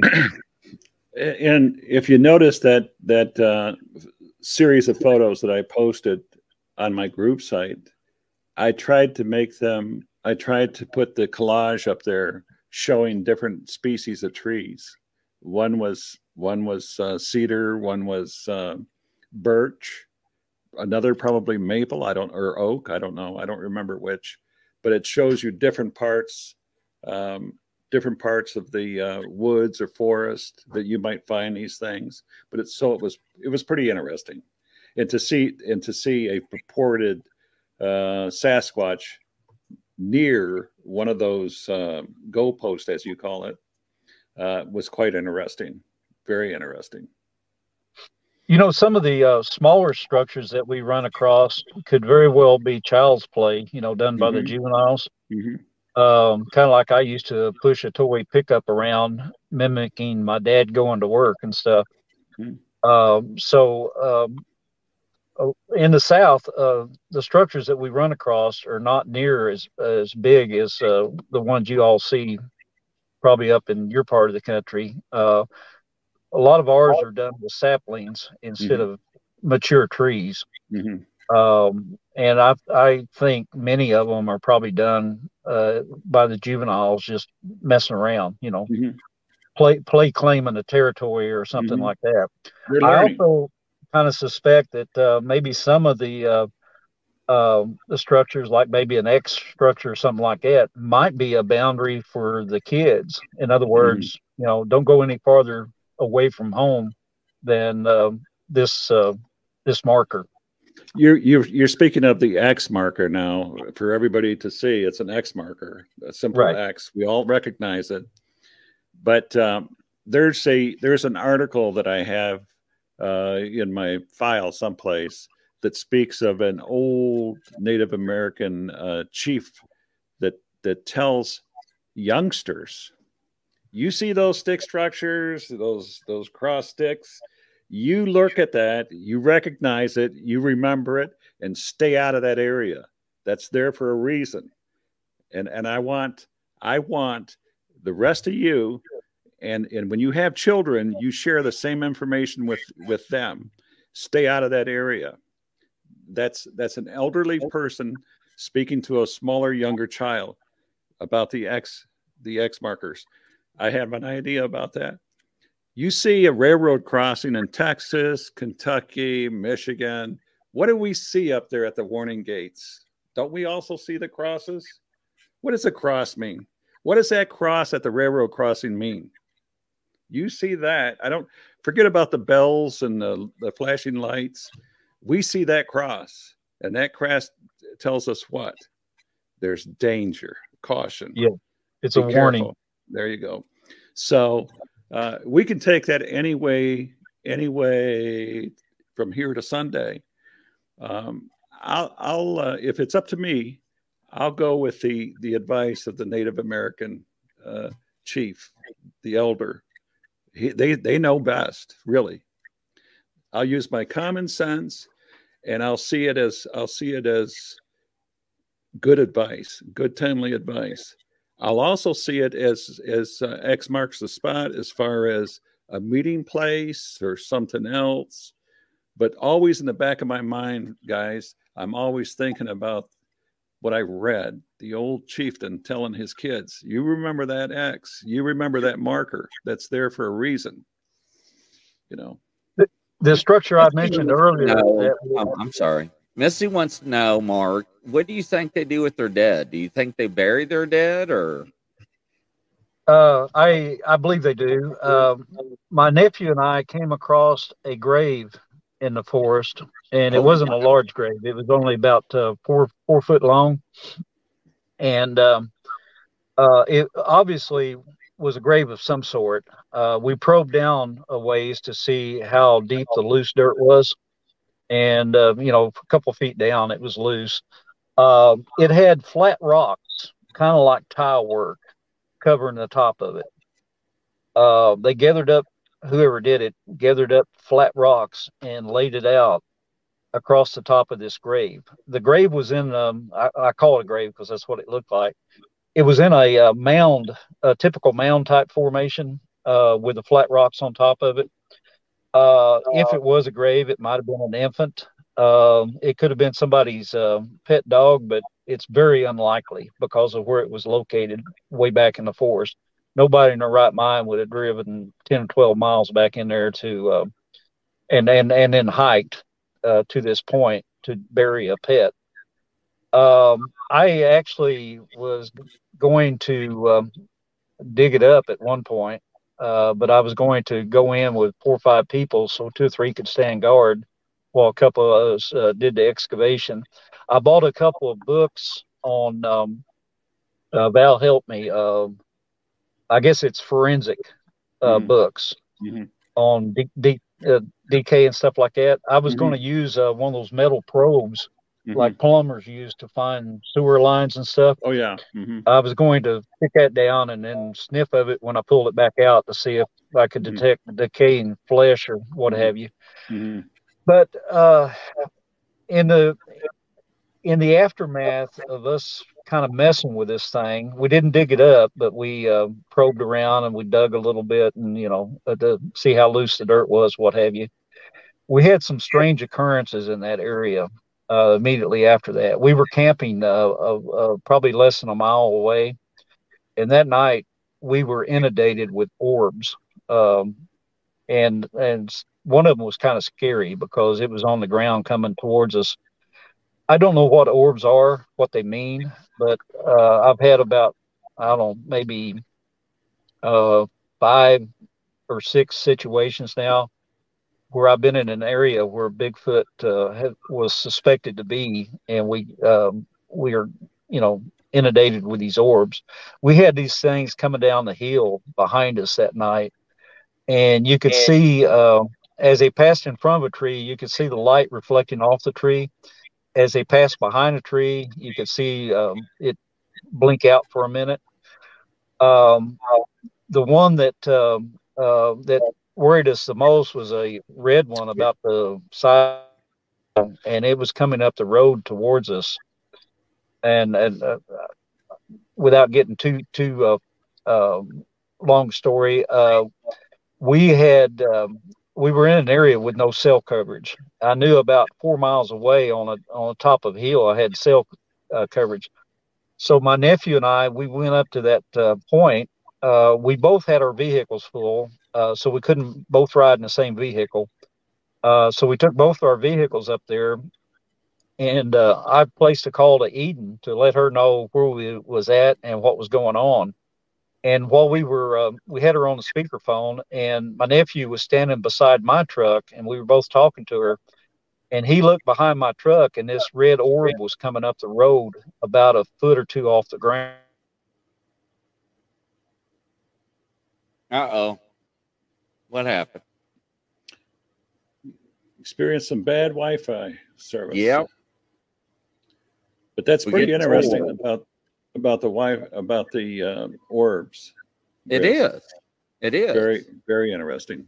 It's kind of creepy, but um, some of the things that uh, Mark was was talking about, uh, I've also learned and heard. Here he is back here. There he is. There we yeah, go. Sorry. Yeah, sorry. I, I, uh, my signal dropped and I mm-hmm. lost it. But anyway, um, we both got spooked when we saw that red orb. I saw it out uh, of my rearview mirror, and he was looking at it. He says, "Let's get out of here." So we did. Um, we had uh, we were, had intended to um, sleep in a tent that night, but we decided both of us to sleep in our pickups. And um, I was awake most of the night. I had the window cracked, listening and looking. Uh, we weren't smart enough to leave. You know, we, we stuck it out. But um, I kind of took that as a maybe a warning to leave the grave alone. Mm-hmm. And um, I went back looking for it here uh, recently, and I couldn't find it. I don't know if it got moved or or I just was looking in the wrong direction. But I honestly believe they, they buried their dead. I mean, that is a good question. I mean, that's always been a question. And I never had an answer, you know. Mm-hmm. I thought they probably did. Uh, I know that allegedly, uh, I know they do bleed. I know that they do die uh, from being shot. I know they carried their wounded and dead off. So, yes, they must do something with them. So, yeah. Yeah. Um, go ahead, Val. Well, I've heard I've heard the same thing. The only difference is I've heard that uh, they bury them underneath trees. Uh, I even got a, I had a report of what they thought was a Bigfoot funeral, and they seen weeping by a crowd of um, individuals, and they believed that that funeral was or that gathering was ceremony was about a infant that they had lost, and they had in that case dug a, a deep pit and then piled it with rocks, as as you mentioned, Mark.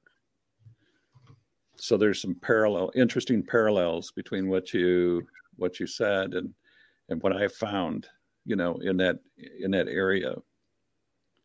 So I found a uh, series of structures one time in the same general area where this uh, grave uh, grave we found.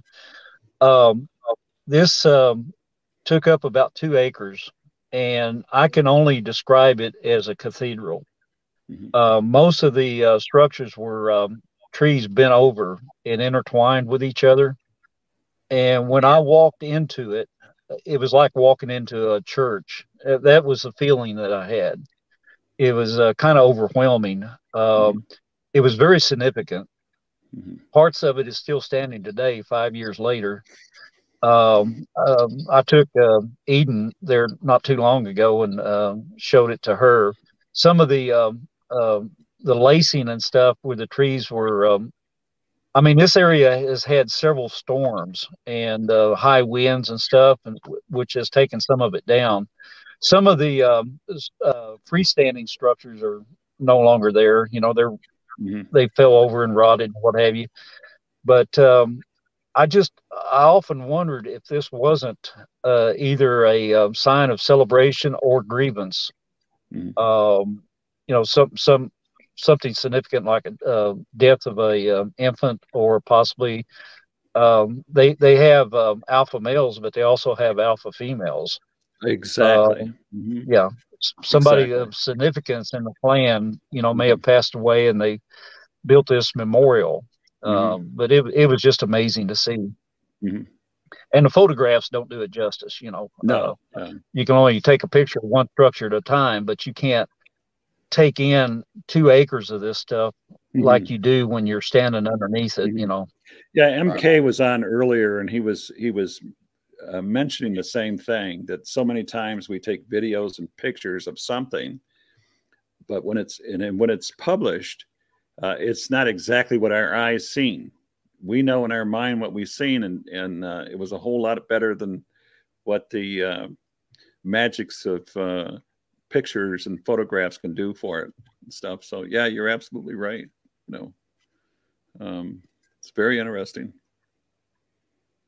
What do you think, Grace? I, I, I, I totally agree with them. I mean, once again, it's, it's the same thing. Uh, from different areas of the country. Uh, ladies and gentlemen, you know, we're, we're hearing the same reports, but from different people. Uh, we're getting new information uh, that hopefully that will help you out during your investigations with, you know, and different opinions. So when you're out there in the woods, boots on the ground, I mean, look for stuff like this. I mean, mm-hmm. if you see a bunch of rocks laying down, I mean, I wouldn't dig it up. Mm-hmm. I, I'd be afraid, but you know, that may be something there. Yes, I would assume. I mean, you're not going to find a bunch of rocks, you know, unless it's a creek. You know, you know I mean, at, Vikings used to do that when people died. But as as as food for another day and another talk, there is an uncanny um, curiosity as to why. What fetish, what unhealthy reason would a Bigfoot Sasquatch have in digging up human remains, human bodies in the cemetery? I heard and that. They, had, they, they have a propensity to do this kind of stuff. They sniff the ground. Uh, and, and by the way, there's, there's, there's dogs, Godiva dogs that are used to smell um, uh, decayed body underneath the ground as well as underneath the water. There's also instruments, as you as you said, Mark, that, that, that probe and smell and sniff and stuff. But uh, you know, it's it's beyond me that I see these reports of Sasquatch uh, hanging around cemeteries with their nose to the ground and digging. Some of them, in some cases, there was a report, there was a video on on the YouTube for a long time. I mean, it was there in plain black or plain color view for everybody to see. It was a juvenile Sasquatch going going to town, hauling the mail, just digging that digging that uh, that grave up, and it was on video. And it was taken down two or three times and brought back up again. whoever took the video um, maybe got a lot of, maybe got the word to take the video down, but it was taken down a couple times. But it, you know, it wasn't a monkey, and it wasn't a bear, and it wasn't a dog digging. It was a Sasquatch for sure. We have a couple of cemeteries in uh, Louisiana that we camp at. Um, mm-hmm. And all I can say is it's, it's high strangeness, high mm-hmm. strangeness. Exactly. Um, one of them that we camped at several times, we first, uh, we were camping about a quarter mile away, and we observed uh, this light display over the top of this cemetery. Mm-hmm. I have no idea what it is, uh, you know, it, but it was, it was very weird. Uh, there was no light sources in that part of the country that it could have came from. Mm-hmm. And uh, we observed that um, twice on two different occasions. And there was um, probably at least uh, four or five of us in the group each time we observed it. Mm-hmm. And um, it just, um, maybe it's some kind of earth energy, um, um, you know, electromagnetism and, and uh, photons. And, you know, I mm-hmm. have no idea what it was. I, mm-hmm. all, I can, all I can say is I saw it, and I'm here to report it. Mm-hmm. But um, we, have, we camp in those uh, cemeteries because of the vocalizations and all the um, uh, interactions that we have. Mm-hmm. Um, I caught uh, one on thermal one time uh, near one of the cemeteries. The second cemetery we just recently started camping at because, well, we really haven't spent the night there yet. We've uh, spent a few hours, but uh, we're interested in it because of all the vocalizations that's coming from that uh, area. Mm-hmm. But uh, they, they do seem to have um, some attraction to cemeteries. I, I'm not sure why, but we, we just, uh, we've noted that and observed it. It's you know, creepy. I, I, Yeah, I don't uh, uh, pretend to be an expert on any of this. I'm just an observer. I, mm-hmm. I consider myself a hobbyist, mm-hmm. uh, an enthusiast. Um, as I said at the beginning of this uh, um, podcast, uh, I became interested in it after my daughter had that uh, face-to-face with one. And I'm just curious as to what's in the forest. You know, when we go camping and and um, and go enjoy the outdoors, what's out there with us? Mm-hmm. You know, is there a threat? Uh, is there something we need to be concerned about? Mm-hmm. Um, I've just recently started wrapping my head around this dogman situation, um, and it kind of like uh, Bigfoot has been in the past. There's just too many stories and too many encounters to completely ignore. Mm-hmm. Um, I haven't had any experiences, but um, I'm just becoming more cautious mm-hmm. uh, of the threat as I go mm-hmm. into the woods. You know, mm-hmm. I think all of my encounters thus far have been Bigfoot related. I don't think I've experienced anything else from any other type of entity. Mm-hmm. And um, uh, while I'm thinking of it, um, the structure that I mentioned earlier that was built beside my pickup while I was away from my pickup. Mm-hmm. That was an X structure. It uh, it had another supporting member holding it up, but it was basically an X structure. Um, that was uh, the second time that a structure had been built while I was in the area. Mm-hmm. Uh, the other time was I, I was going down this logging road, and there were structures in the area, and I was stopping and photographing them. Mm-hmm. uh, I probably took pictures of three or four of them. And um, um, I went down this road, and I was very observant because I had seen a couple stop and took pictures of them. And I got down as far as I could go, and I had to turn around. And um, on the way back out, there was a structure that wasn't there beside the road when I went down. And I got out to look at it and started to take pictures of it. And I noticed a twenty-two inch footprint. And I did have a tape measure on me, and I did measure it. Uh, but there was a f- fresh footprint in the soft dirt at the uh, bar ditch. Uh, mm-hmm. And then as I'm bending over looking at this thing, a cold chill went up my back, and I couldn't get to my truck fast enough to get out of there. I just, just sudden fear. Mm-hmm. And uh, I had casting material with me. My first thought was to cast it. My, you know, first thing I did was measure it to, it was, um, twenty-two inches and a little over ten inches wide at the ball of the foot. Golly. But uh, I just, uh, there's been a few occasions like that where fear would overcome me, and I would just get out of there as fast as I could. And that was one of those cases. I kind of suspect that might've been the same individual that pushed those eight trees over that time. because it was in the same general area. At twenty-two inches, that would probably put him up there, what, around twelve foot tall or so? Yes, exactly. I, I was just looking myself, and um, the formula for that is is twenty-two inches multiply by six point five. You take your answer and divide that by twelve inches, twelve inches to a foot, and it comes out to eleven point nine nine something, something, something. You know, Val's hungry, it's time to go kind of thing. But uh, yeah, twelve foot. Uh, earlier, M K was talking about that that big boy that stepped in the in this in the middle of uh, black and white uh, Bigfoot in the middle of a kerfuffle. He he he says that he estimated that to be around twelve foot. That's pretty big. Yeah, I don't I mean, know about I remember, you. I yeah. remember seeing that video, and yeah. uh, the two that were um, uh, tussling were big enough, mm-hmm. probably in the neighborhood of eight foot. But when that mm-hmm. third one came onto the scene, he was a giant. Yeah, he was. This is a this is a seven foot basement. This is pretty deep, Michigan basement. Seven foot, no stooping or anything. It's deep. I can't imagine twelve foot. Twelve foot is is is jello legs, loose bowels, and leaky bladders. That's what that is. Yeah, I'm telling you, okay. I'm telling you, it's it's huge. I can't even be, imagine being touched by one, ladies and gentlemen. I mean, come on, you know. But if I thank Mister Daniels um, for coming on the show. I mean, yeah. interesting, you know. Thank you very much. Outstanding. You're quite welcome. Thanks for having me. Oh, anytime. That's for sure. Sorry, sorry about the technical difficulty. I'm um, kind of out in the country, and I've got a weak signal. Some of y'all's uh, dialogue was a little bit garbled, but I picked up enough of it to know what you're talking about. So, no, it was great, wasn't it, Val?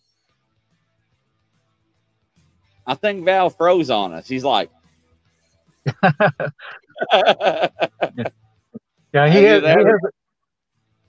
either that or he went to dinner on us. He uh he hasn't moved for a while, so I think he he may have fell asleep. It, yeah, he probably has. He said he was getting hungry, but I thank you, Mister Daniels. Take care, okay. and we'll see you All again. Right. Thank you, sir. Okay, thank you. Bye, right, bye, bye. Well, ladies and gentlemen, you heard it. Rolling the Bones and Rattling the Cage with Grizzly and Gumshoe Val. So yes, Missy Existers, Johnny Half. Well, I tell you, when we're going to have some fun, you know, every night when we're live here, you know, what's going to happen, shake, rattle, and roll. Yes, ladies and gentlemen. What a show we had tonight. Boy, I love it. I love it. Yes. twelve feet, three point seven meters. Geez, no. That is, I'm a midget. Oh, my God, Missy. Yes. I know, right? Can you imagine being touched by one? No, thank you. I couldn't do it. Absolutely not, crazy witch. That's what I'm saying. Don't forget, ladies and gentlemen, we got another show coming up at nine o'clock Eastern time. Yeah. It's going to be deep. We're going to get into it. But this is live, coast to coast, around the world. God bless you all. Y'all have a good night. I guess Val's gone for the night. Oh, there's Val. There he is. Hey, Val, what's happening, baby? Hey, it's been a wonderful, great show, man. I appreciate it. Yeah. Good gas, good talk. Let me shout out to Bob Daigle, Michigan. My good friend, oh, Bob Daigle. Yeah, give that shout out. But anyways, Chris, I love you, brother. I mean, peace. Have fun. That's right. Enjoy. All right, bye brother. Bye. Bye bye. All right. Everybody take care. We'll talk to you. Good night, everybody. Good night. All right. Rock it on. Bye, Denise. Bye, Johnny. Bye, Crazy Witch. Take care, everybody. Until next Sunday, we'll see you. Peace.